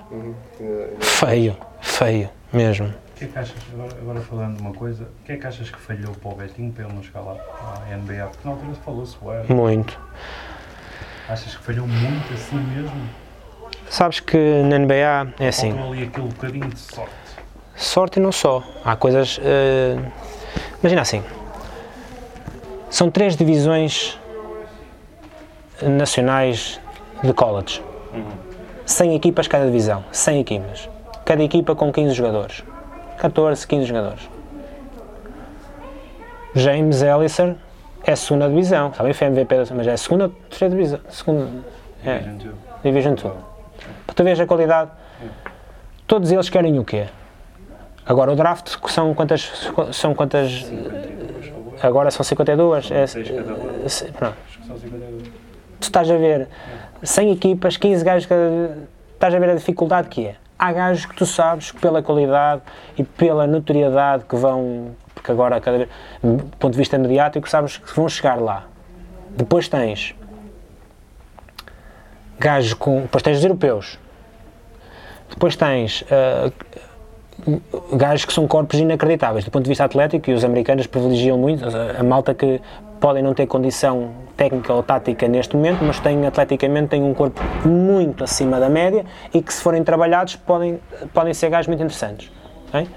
O nosso Nemias tem características físicas e atléticas que o colocam, num, ou seja, também tem do ponto de vista técnico, não é? Num, máquina, o rapaz acho que A nível mas acho que, exatamente, eles privilegiam muito isso. E depois, já, e depois tu tens o, o jogo, tens o business. Yeah. Ah, e eh, tens os agentes. E eu não sei isto por. eh, eu sei por conversar com, eh, com, com jogadores, que- colegas que passaram pela NBA, que tiveram também na iminência, vários. E isto tem muito a ver com as questões de, de agentes. né? Eu tenho um gajo, imagina, para completar um plantel. No futebol acontece, deve acontecer isto com muita frequência. Eu tenho, que, tenho uma, uma, uma pique cá de baixo. E eu tenho que completar o plantel, eu tenho uma pique, ou mesmo sem ser draft, pode ser um tryout e depois ficar. Eu tenho, tenho uma- vaga. E tenho o LeBron James, que tem, é agenciado por, eh, pelo Rich Paul. é? E, e, e ele agen- agencia um gajo qualquer. E esse gajo qualquer está na calha para essa posição, mas tem outro que é mais ou menos equiparado. O que é que tu achas que vai acontecer? Nessa, depois é por aí. Eu acho que o Betinho também po- poderá. pá, são essas coisas, ou seja, no, era um gajo que não fez college, não é? estava a vir de Portugal, do Barreirense, então quer dizer, não, não podia não. Ma- Mas que é máquina, é máquina. Eu, atenção, eu joguei. Eu joguei com o Betinho em Júniors, quando ele veio com, com 17 ou 18 anos para cá, e não, não era nada, não, não- ainda não era, mas tu não percebias que tinha, era um corpo muito interessante, eh, tecnicamente tinha, e demorou também a ser trabalhado, a tornar-se o que, que se tornou, tornou agora, mas hum, Não sei até que ponto tinha naquele momento aquelas condições. O Nemia já traz uma bagagem diferente, de, de, de três anos de college, com níveis muito interessantes, não é? E o pessoal conhece-o, não é? Conhece-o, conhece-o lá. É. Depois tens essa coisa, agora nem tanto. Tens o, o Luca e não sei o que mais. Eu falo aqui, eu falava aqui ao pessoal, tenho miúdo 16 anos, 17 anos a jogar no Real Madrid, vocês passam, vai para a NBA, vai matar, vai matar os vossos miúdos todos. E o pessoal aqui não se acreditava, os americanos não acreditavam, porque havia muito aquele descrédito de que, ah, o jogador, o jogador europeu, e o cara. Não é? Também poucos, poucos, poucos se enganaram lá, lá. Europeus lá. Foi o Darko. Foi o, foi o, To- Rubio, não é? não, foi o Tony Kukoc, mas para mim o primeiro e o. Sim, o para mim, o que é croata, para mim, para mim, para mim é- era o Infelizmente houve, foi a morte dele em 93, mas Drazen Petrovic, para mim, Sim, Petrovic. jogava com, com o 4 também, para mim era qualquer coisa. Pronto, Falando em 4, qual foi a sensação? Era a última pergunta. Qual é a sensação de ter a camisola retirada até lá ali? No... é, é um orgulho, é um orgulho. Pá, nós que vimos do, do basquete e que em Portugal não se faz isso, mas no estrangeiro, na NBA, faz isso com uma regularidade e é uma forma de homenagear ah, o, o- o trabalho e o contributo, eu só olho, olho para aquilo com orgulho e que realmente as pessoas valorizaram aquilo que eu durante estes anos todos fiz em Oliveira. Pá, tenho consciência que, hum, primeiro, não é uma prática que, que se faz cá não é? e que se começou, começou com o Nuno, hum, também muito merecido, e que se fizesse há mais tempo, muito provavelmente haveria ali outras camisolas que deveriam, deveriam figurar, porque existem outras figuras realmente muito importantes e que fizeram se calhar mais do que, do que eu e que são figuras im- impactantes no, no, no, no basquete do clube e da cidade. Lembro-me, vem-me assim à memória logo, porque um gajo lembra-se das coisas também depois, quando, há, quando as pessoas partem, não é? Mas o primeiro capitão de basquete eh, da equipe, uma equipa sénior do Oliveirense foi o Vasco Nuno, já faleceu, e foi, segundo o que dizem, eh, para além de um excelente jogador, um excelente capitão e uma pessoa que realmente marcou gerações pela figura e o comportamento dele dentro e fora do campo. Sim, portanto, a história do clube não é só aquelas duas, não é? Quem olha assim agora à primeira vista pode achar uma pessoa mais com um olhar menos Só atento, aqueles que são aqui, mas não, eu percebo que não, mas para mim é um orgulho, é realmente algo, não é, que, que, que valoriza aquilo que eu fiz neste clube. E pronto, acho que está, não é? Não tens mais nada a dizer, Loureiro. E tu também não, também Quer não. dizer, posso fazer Tu, o que digas ou não, não interessa. Já preste bateria, já agora já Não, não, aquilo só temos aqui 5 minutos. Ah, melhor jogador para ti da atualidade. Continua o LeBron ou já metes outro? sei. Acho que o LeBron já se começa a perceber que fisicamente começa mas é uma máquina, é, é realmente por tudo aquilo que ele é capaz de fazer eh, e, eh, E se reinventar todos. eh, sim, acho que é, não, uma pessoa olha, o pessoal diz, "Ih, o Ronaldo aos 36, aos 35, estar ali, o LeBron é a mesma coisa, não é? E Mas é, está a perceber, mas é, é- agora, é o melhor, não é pá, agora isto são pormenores, depende daquilo que tu valorizes mais, do que valorizes mais, era aquela coisa que nós estávamos, quando falámos do campo e tu, estávamos a falar do Kobe, o Kobe foi lá, e foi naquele ano, foi 2001, quando foi a final Kobe, eh, Lakers eh, Philadelphia, pá, eu era, Philadelphia era Allen Iverson, com uma equipa da tanga, que ganhou um jogo na final, chegou lá, e eu não, não suportava o Kobe, pá, e na verdade não foi preciso morrer para eu mas o Kobe realmente era. Mas ele foi lá e eu assim, olha este cabrão, olha aqui. Assim mesmo. e eu adorava o Allen Iverson, aquela era a minha referência na NBA, era aquele, era aquele, aquele gajo. O gajo incoerência, o gajo que meteu a cena na cabeça, que veio falar com o Manguito. Com a sleeve. Opa, sabes, sabes que. E eu, e eu, eu, eu, eu fui eu sempre. E fui muitas vezes mal compreendido, outras vezes eh, fui. Eu, eu sendo eu, eh, fui inconveniente. Eh, eu há uns tempos eh, estive num, era num, num podcast também com, com o Miguel, Miguel Barroca, não sei quê, e ele dizia que era mais ou menos da minha geração, um ano mais novo, e dizia, quando eu cheguei ali, ele olhava para mim e falou, este gajo, meu, com 18 anos, tatuagem, de tranças, porque eu, anda, eu, eu andei um ano e meio ou dois anos de tranças, tipo, tinha uma forma de, de estar e de ser poder não correr bem, mas eu não tinha medo de ninguém. E, e atenção, eu sinto que era a minha forma de ser, mas também que era muito pela influência do, do ídolo que eu via, que era o Allen Iverson, não é? Que era, e, e era a forma dele até se comportar ah, fora do campo, muitas vezes de forma errada, e eu agora percebo isso, não é? Mas acho essa irreverência que, que também faz parte. Nem- Nós somos como somos, não é? E, e, por exemplo, estamos a falar do Travante, ele é como é. Nós temos que aceitar, e no outro, dia dizia um, um diretor que nós temos que, que aceitar, os, os atletas, temos que aceitar o bom e o mau que vem junto com aquilo. É? O que nós temos que ser capazes, e aí a importância de ter uma estrutura e ter gente que acompanhe e que esteja de perto junto com eles, de poder orientar o foco, que é a diferença né, entre alguém descarrilar e a coisa não funcionar e ter o maior talento do mundo e alguém que é muito talentoso e é irreverente e, e às vezes até ter alguns comportamentos menos próprios, mas que tem legitimidade de poder errar, perceber que errou e mudar. né? Isto tem a ver com o sentido de responsabilidade. Nós temos que aceitar o mal que vem com o bom. né? E nós queremos os melhores jogadores e às vezes os melhores jogadores Tem têm formas de estar que são sim. diferentes das nossas. né? E nós temos isto acontece muito com os americanos e, e de outros estrangeiros que vêm, do ponto de vista cultural, é muito. E é por isso que nós temos sempre que dar a conhecer. Eu, enquanto capitão, fazia, tentava, tentava sempre, tentava, nem sempre funcionava e não sempre foi assim. Conhecer um pouquinho da vida de cada um, perceber de onde é que vem, e isso iria-me ajudar, se calhar a minha veia, parte da psicologia, perceber também eh, de que forma é que eles foram moldados em termos de personalidade e, e isso podia ser justificativo ou não para algumas reações e alguns comportamentos que, que poderiam ter dentro e fora do campo e em função disso em função disso e do nosso objetivo comum tentar ajudá-los a integrar-se e a ser melhor, os melhores jogadores possíveis. Melhor jogador, ser o melhor jogador ser o melhor jogador. Tu perguntas, ah, eu quis sempre ser o melhor mas eu com o passar do tempo percebi que aquilo que eu acho que é ser o melhor pode não ser o melhor para a equipa.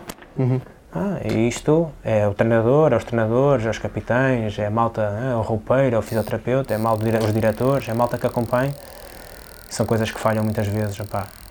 É para mais em estruturas mais, eh, mais amadoras, não é? Mas é o que é. E a nossa realidade no basquete ainda é muito disso. É muito do amadorismo. Do amador. É muito. Nós tivemos, teve que haver aqui uma situação porque acabou baterias e não sei o quê, porque esta é de longe a nossa conversa mais longa, acho eu. Ehm, fazer perguntas? é, o João está ali já não está a aparecer, mas agora estou estou aqui para, só para, pronto, para, para agradecer ao, ao João, agradecer também ao Oliveirense ter-nos deixado gravar aqui, que os nossos estúdios estão em obras. E, e, e pronto, agradecer a toda a gente que, tem, que viu isto até. Portanto, agora estou aqui estas, não sei quanto é que isto vai ter no fim, mas vai ter quase duas horas. E, eh, pá, e olha, acompanhem-nos porque aí mais coisas. Eh, já temos aí mais uma pessoa para a semana, mas entretanto estão de saber. Vá, obrigado a todos e até à próxima. João, podes despedir se quiseres. tranquilo?